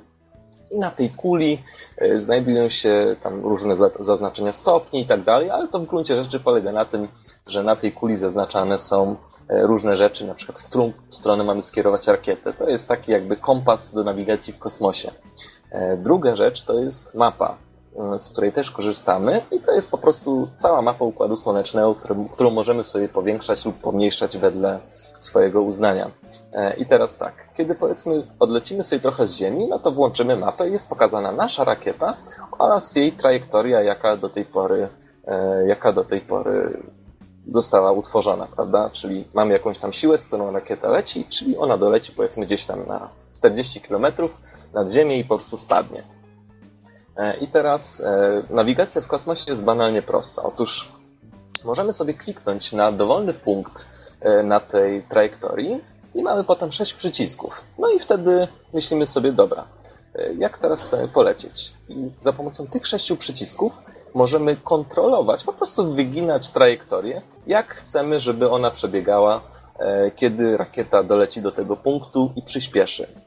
I wtedy właściwie jest to taka zabawa graficzna, trochę nawet po prostu wyginamy sobie ją jak chcemy. Czyli na przykład rakieta ma wejść na orbitę ziemską, więc wyginamy ją tak, żeby zrobiła się kółkiem wokół Ziemi. E, kiedy to zrobimy, wtedy na tym naszym kompasie, tej wielkiej kuli, pokazuje się punkt, który mówi nam tą stronę wyceluj rakietę za i pokazuje się licznik. Czyli powiedzmy za, powiedzmy tam 30 sekund. E, I wtedy, kiedy wycelujemy rakietę w ten punkt e, i o danym czasie zaczniemy palić silnikami, czyli dodawać gazu, e, to wtedy pokazuje nam się pasek, ile jeszcze musimy dodać gazu, żeby rakieta weszła na tą trajektorię. Kiedy skończymy, rakieta właśnie już leci tak, jak sobie to przed chwilą ustaliliśmy. Czyli jest to dosyć proste. Mhm, Okej, okay, to myślę odpowiada na moje pytanie. A tak wspominałeś o memie, ja właśnie patrzę na jeden obrazek, może go prześlę, żebyście też mogli go zobaczyć. Kerbianie patrzą tacy zdziwieni i jest napisane, co masz na myśli, że zapomniałeś tlenu? Da się zapomnieć tlenu dla ekipy? Nie, nie da się. E, aczkolwiek, e, aczkolwiek w kapsule we wnętrzu, bo też można zmienić widok na wnętrze, są też takie, wiecie, samoprzylepne na, e, karteczki z napisami tam przed startem nie zapomnij uszczelnić kapsuły. Nie zapomnij, dużymi literami. Oczywiście to nie ma żadnego uwzględnienia w gameplayu, po prostu to jest to taki smaczek humorystyczny. Więc generalnie nawigacja w kosmosie za pomocą mapy i zmian trajektorii jest bardzo prosta.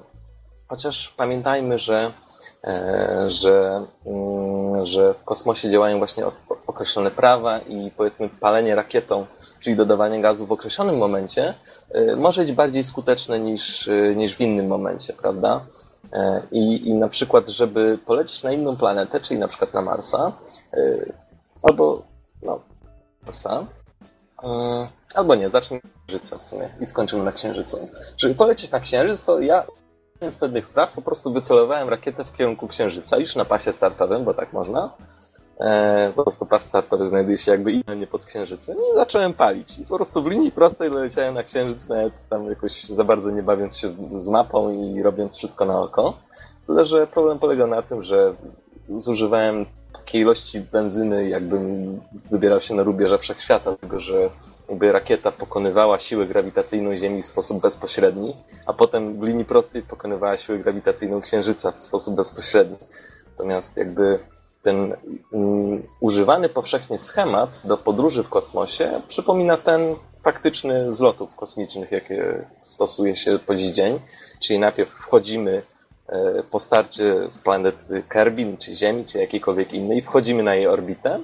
Na tej orbicie planujemy sobie, z którego punktu trajektorię zmieniamy i powiedzmy zbliżamy się do Marsa.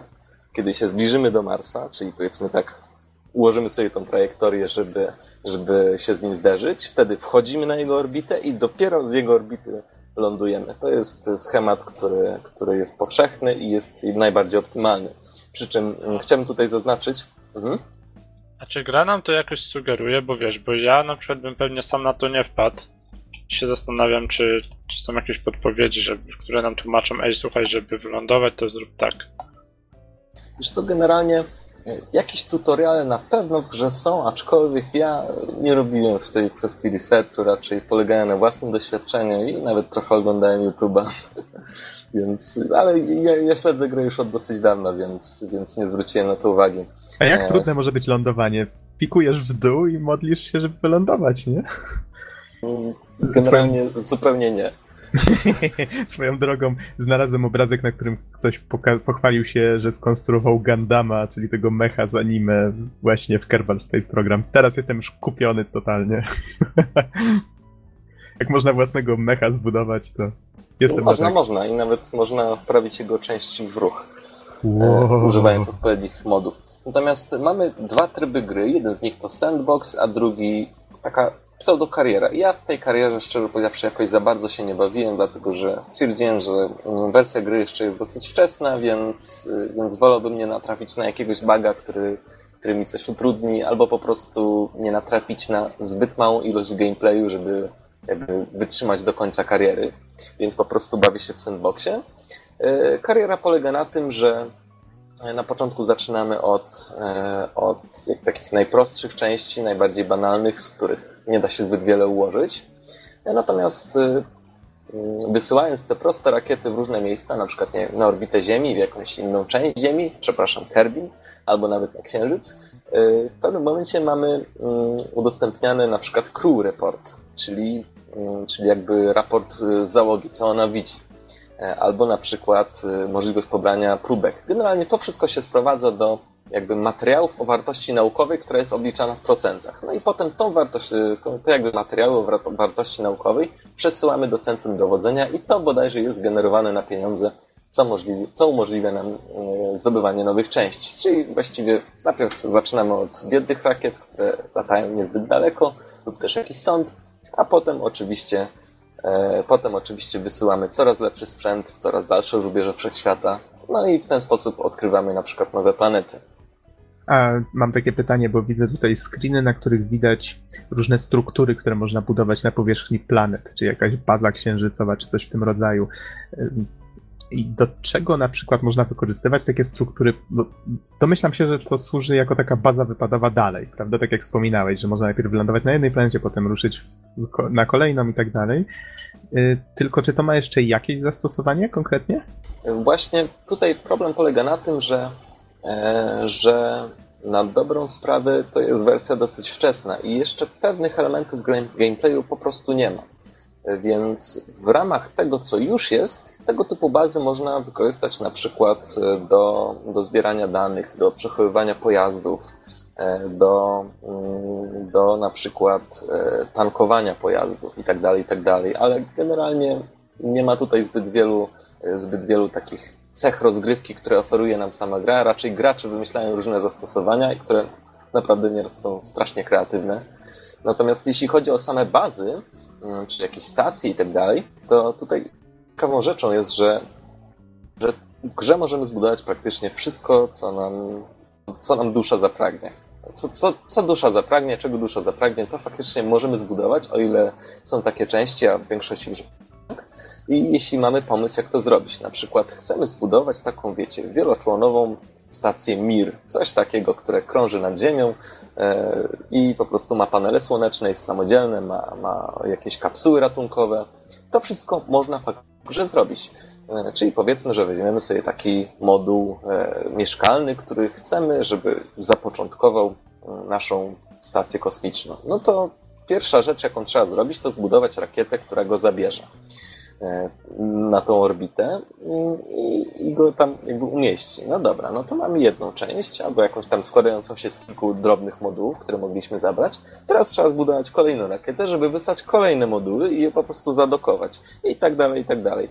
Całość polega właściwie na podobnej rzeczy, tak jak wspominałem to w nawi- z nawigacją w kosmosie. Jeśli chcemy zbudować bazę, e, która będzie krążyć nad Księżycem, no to właściwie cała ta procedura obowiązuje dla wszystkich jakby części, które chcemy ze sobą połączyć.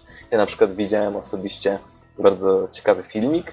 E, jeden gość e, na YouTube opublikował film, w którym wysłał na orbitę Duny, czyli Marsa, taki w sumie dosyć e, ciężki sprzęt badawczy.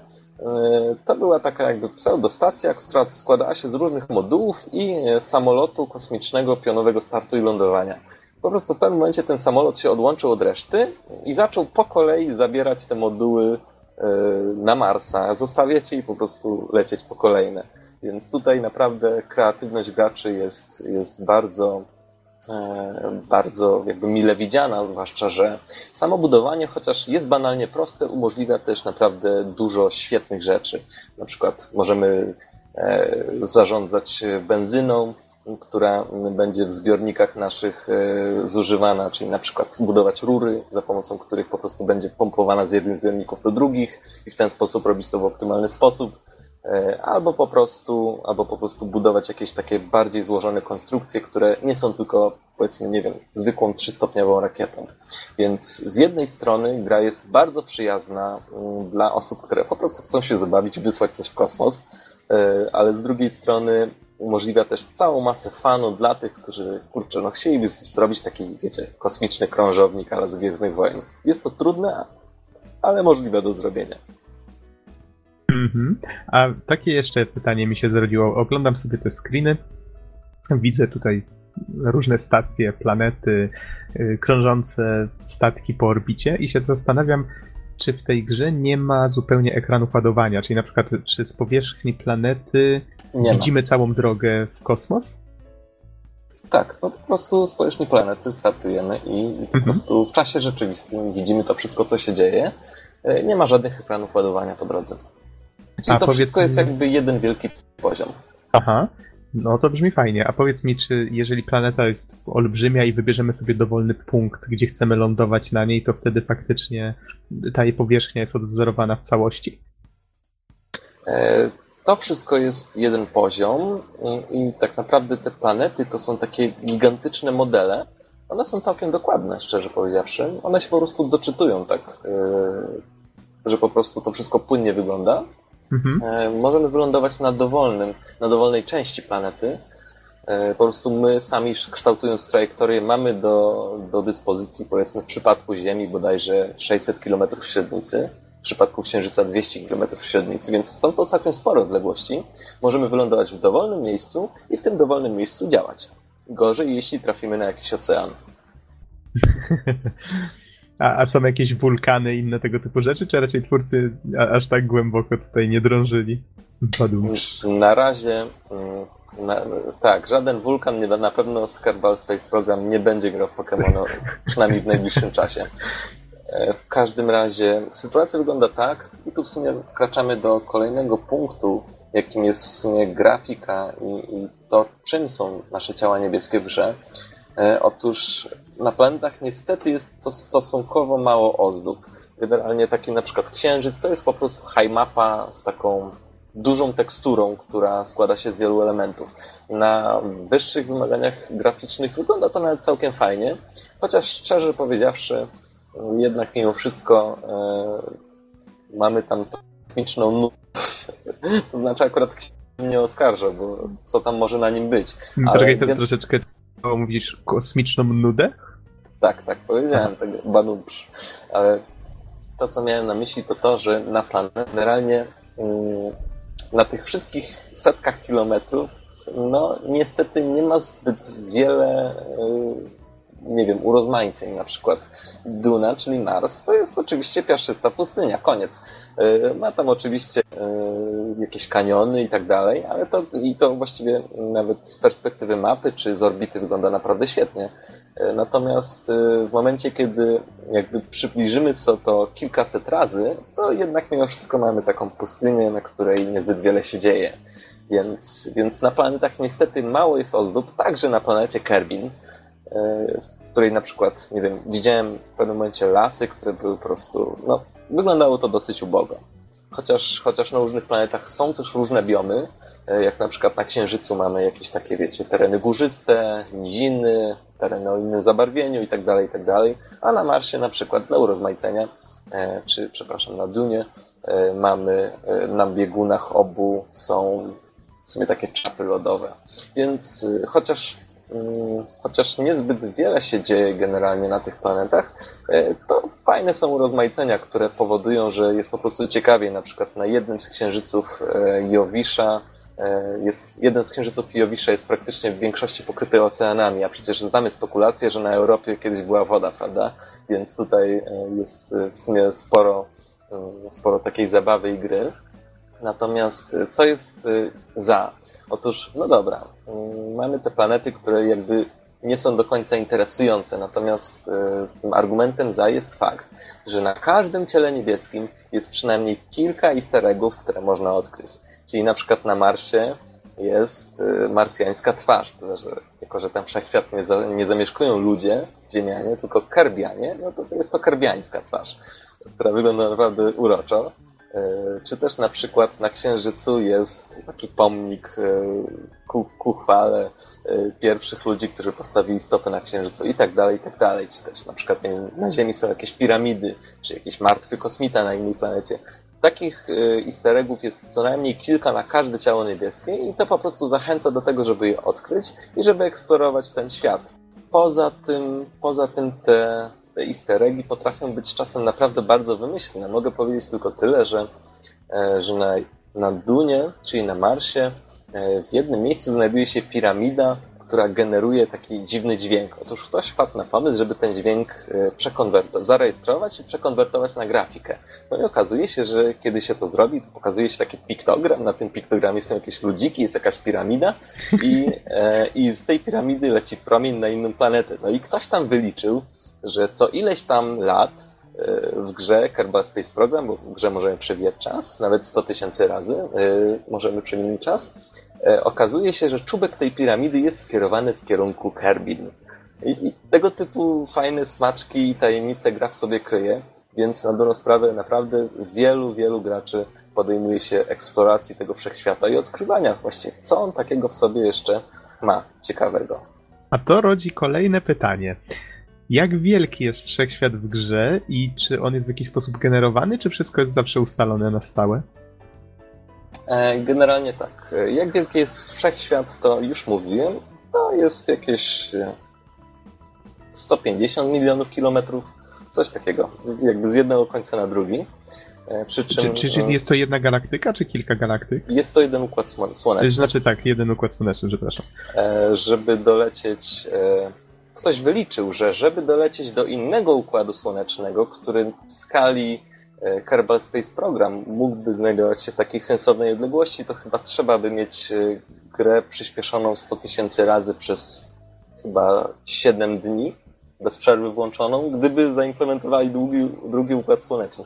Więc to są gigantyczne odległości. Ale, ale... Też, też pobudzają, te obliczenia pobudzają wyobraźnię. Więc, yy, więc tak, jest, jest tak wielki jak około 150 milionów kilometrów z jednej strony na drugą przy czym jakby on nie jest skończony, w sensie rakieta pewnie może polecieć dalej. To tak, tak mi się wydaje. Nie zbadałem tego, bo pewnie musiałbym dosyć, dosyć długo mieć przewinięty czas, 100 tysięcy razy, ale, ale jest dosyć duży. Jest to jeden poziom, planety krążą e, oczywiście w swoich orbitach, I cały czas y, te orbity oczywiście tam się zmieniają. Planety nie dość, że krążą po orbicie, to krążą się wokół własnej osi i tak dalej, i tak dalej. Mają własny księżyc, który też krąży wokół, wokół danej planety, na przykład wokół Marsa i też krąży wokół własnej osi, więc tutaj naprawdę cała masa detali została oddana. E, poza tym, mm, poza tym te, te ciała raczej są statyczne i tam nie da się na przykład, nie wiem, wywalić e, z orbity księżyc Ale poza tym znajdują się na przykład takie obiekty jak jakieś takie asteroidy. One są zaznaczone na mapie jako, jak, jako takie pojedyncze ciała, które zauważono powiedzmy tam dwa dni temu. E, no i z tego co widziałem, jest taka jedna fajna misja, mm, w której, w której można wysłać rakietę z takim grabbing unit, z takim wielkim hakiem, dzięki któremu można byłoby się podłączyć do takiej planety i po prostu zmienić jej trajektorię. Więc tego typu elementy też zostały e, dodane. E, dobra, co tu jeszcze jest? No i już powoli będę kończył w sumie. Została ostatnia część, e, konkretnie humor. Tak, to jest, e, to jest element, który zdecydowanie działa na korzyść. Jak wiemy, planetę Kerbin zamieszkują Kerbianie i to są takie wesołe, zielone ludziki, które naprawdę są bardzo, bardzo sympatyczne. I już zresztą, kiedy możemy wynająć jakichś kosmonautów na jakąś misję, to każdy z nich posiada jakby dwa wskaźniki dwie wartości. E, jeden z nich to odwaga, drugi głupota, czyli jakby dwie cechy, które powinien mieć każdy astronauta w jakimś tam stopniu. E, oczywiście mm, każdy kosmonauta ma na, ma na nazwisko Kerman, czyli może na przykład Bob Kerman, Jebediah Kerman, e, cokolwiek, po prostu każdy nazywa się Kerman. E, a także, mm, także jest wiele różnych fajnych takich wstawek, na przykład kiedy, mm, kiedy wyślemy na przykład jakiś pojazd, no nie wiem, w jakieś miejsce i liczymy na to, że, że powiedzmy jakiś eksperyment się uda, bo mamy też, do rakiety możemy przyczepić jakieś takie różne komponenty, jak na przykład termometr, barometr, e, jakieś tam, nie wiem, taką dziwną substancję, która reaguje w różny sposób e, i one faktycznie pokazują prawdziwe dane, e, to możemy te dane zebrać, po prostu kliknąć wyślij dane i powiedzmy wynik eksperymentu mm, jest podpisany tak. Czujesz, że właściwie to, co robisz, do niczego nie zmierza albo czujesz, że niczego się nie uczysz. No więc tego typu komentarze też są bardzo fajne. E, wszystkie części w grze, jest ich naprawdę bardzo dużo i, e, i umożliwiają naprawdę budowanie wymyślnych rakiet. E, one są fajnie podpisane, każda z nich jakby ma swoje background, ma swoje właściwości, ciężar, temperaturę maksymalną i tak dalej, więc tutaj wchodzi trochę fizyki i matematyki, ale nie jest to wymagane, żeby jakby móc grać. Każda z tych części ma, ma zabawny opis. Na przykład, nie wiem, taki wielki separator dla potężnych rakiet. Początkowo ponoć miał być używany do rozdzielania dwóch budynków. Albo, albo na przykład jeden z, z badaczy, który dowiedział się, że jego część będzie wykorzystywana e, jako powiedzmy tam element rakiet, zakrzyknął tylko nie i tyle go było widać. Albo też fajna rzecz, kiedy, kiedy na przykład e, instalujemy sobie jakiegoś moda, który ma dodatkowe części i one nie mają opisów, no to po prostu jest taki jeden standardowy opis. Ta część jest nieznanego pochodzenia, znaleziono ją przy drodze. No, czemu, czemu by z niej nie skorzystać? Szkoda zmarnować, nie? E, ostatnia rzecz, e, w sumie z humoru, e, to oczywiście portrety naszych kosmonautów, które w prawym dolnym rogu zawsze nam towarzyszą podczas rozgrywki. One są bardzo fajne, bo na przykład kiedy lecimy taką dopakowaną rakietą, dajemy maksymalnie gazu, to wszystkim im się gęby uśmiechają. Albo na przykład kiedy, kiedy już wylądowali, to też są strasznie zadowoleni. Poza tym w sumie jeszcze z rozgrywki mogę wspomnieć, że w każdym momencie możemy takim kosmonautą wysiąść z rakiety. On jest w pełnym mundurze, takim w sumie nawet, y, no takim kosmo, kosmicznym, wiecie, ochronie, ochronie, no, zgubiłem O, kombinezonie, skafandrze, który po prostu go ochroni. I możemy wybrać się na spacer kosmiczny, możemy wyjść na powierzchnię danej planety, więc generalnie naprawdę jest dużo możliwości. Albo równie dobrze możemy zbudować, nie wiem, taki łazik, który podczepimy do rakiety i na, na powierzchni Księżyca go wypuścimy i po prostu wyjdziemy kosmonautą, będziemy eksplorować na kołach e, powierzchnię planety. Jest naprawdę bardzo dużo możliwości. E, jeśli chodzi o wady, to w sumie jest jedna dosyć istotna, jeszcze oprócz tego, że na planetach stosunkowo niewiele się dzieje.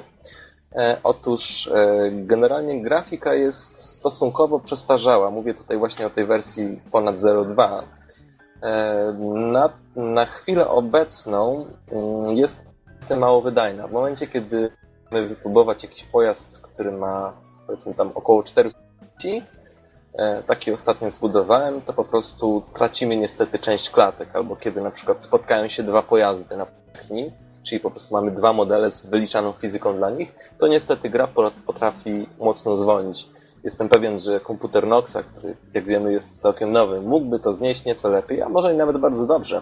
Jak to ująłeś, wszystko, jak wiemy. E, ale, ale mimo wszystko, no bo wiemy, pochwaliłeś się na podcaście, więc wiemy. Oj tam, oj tam.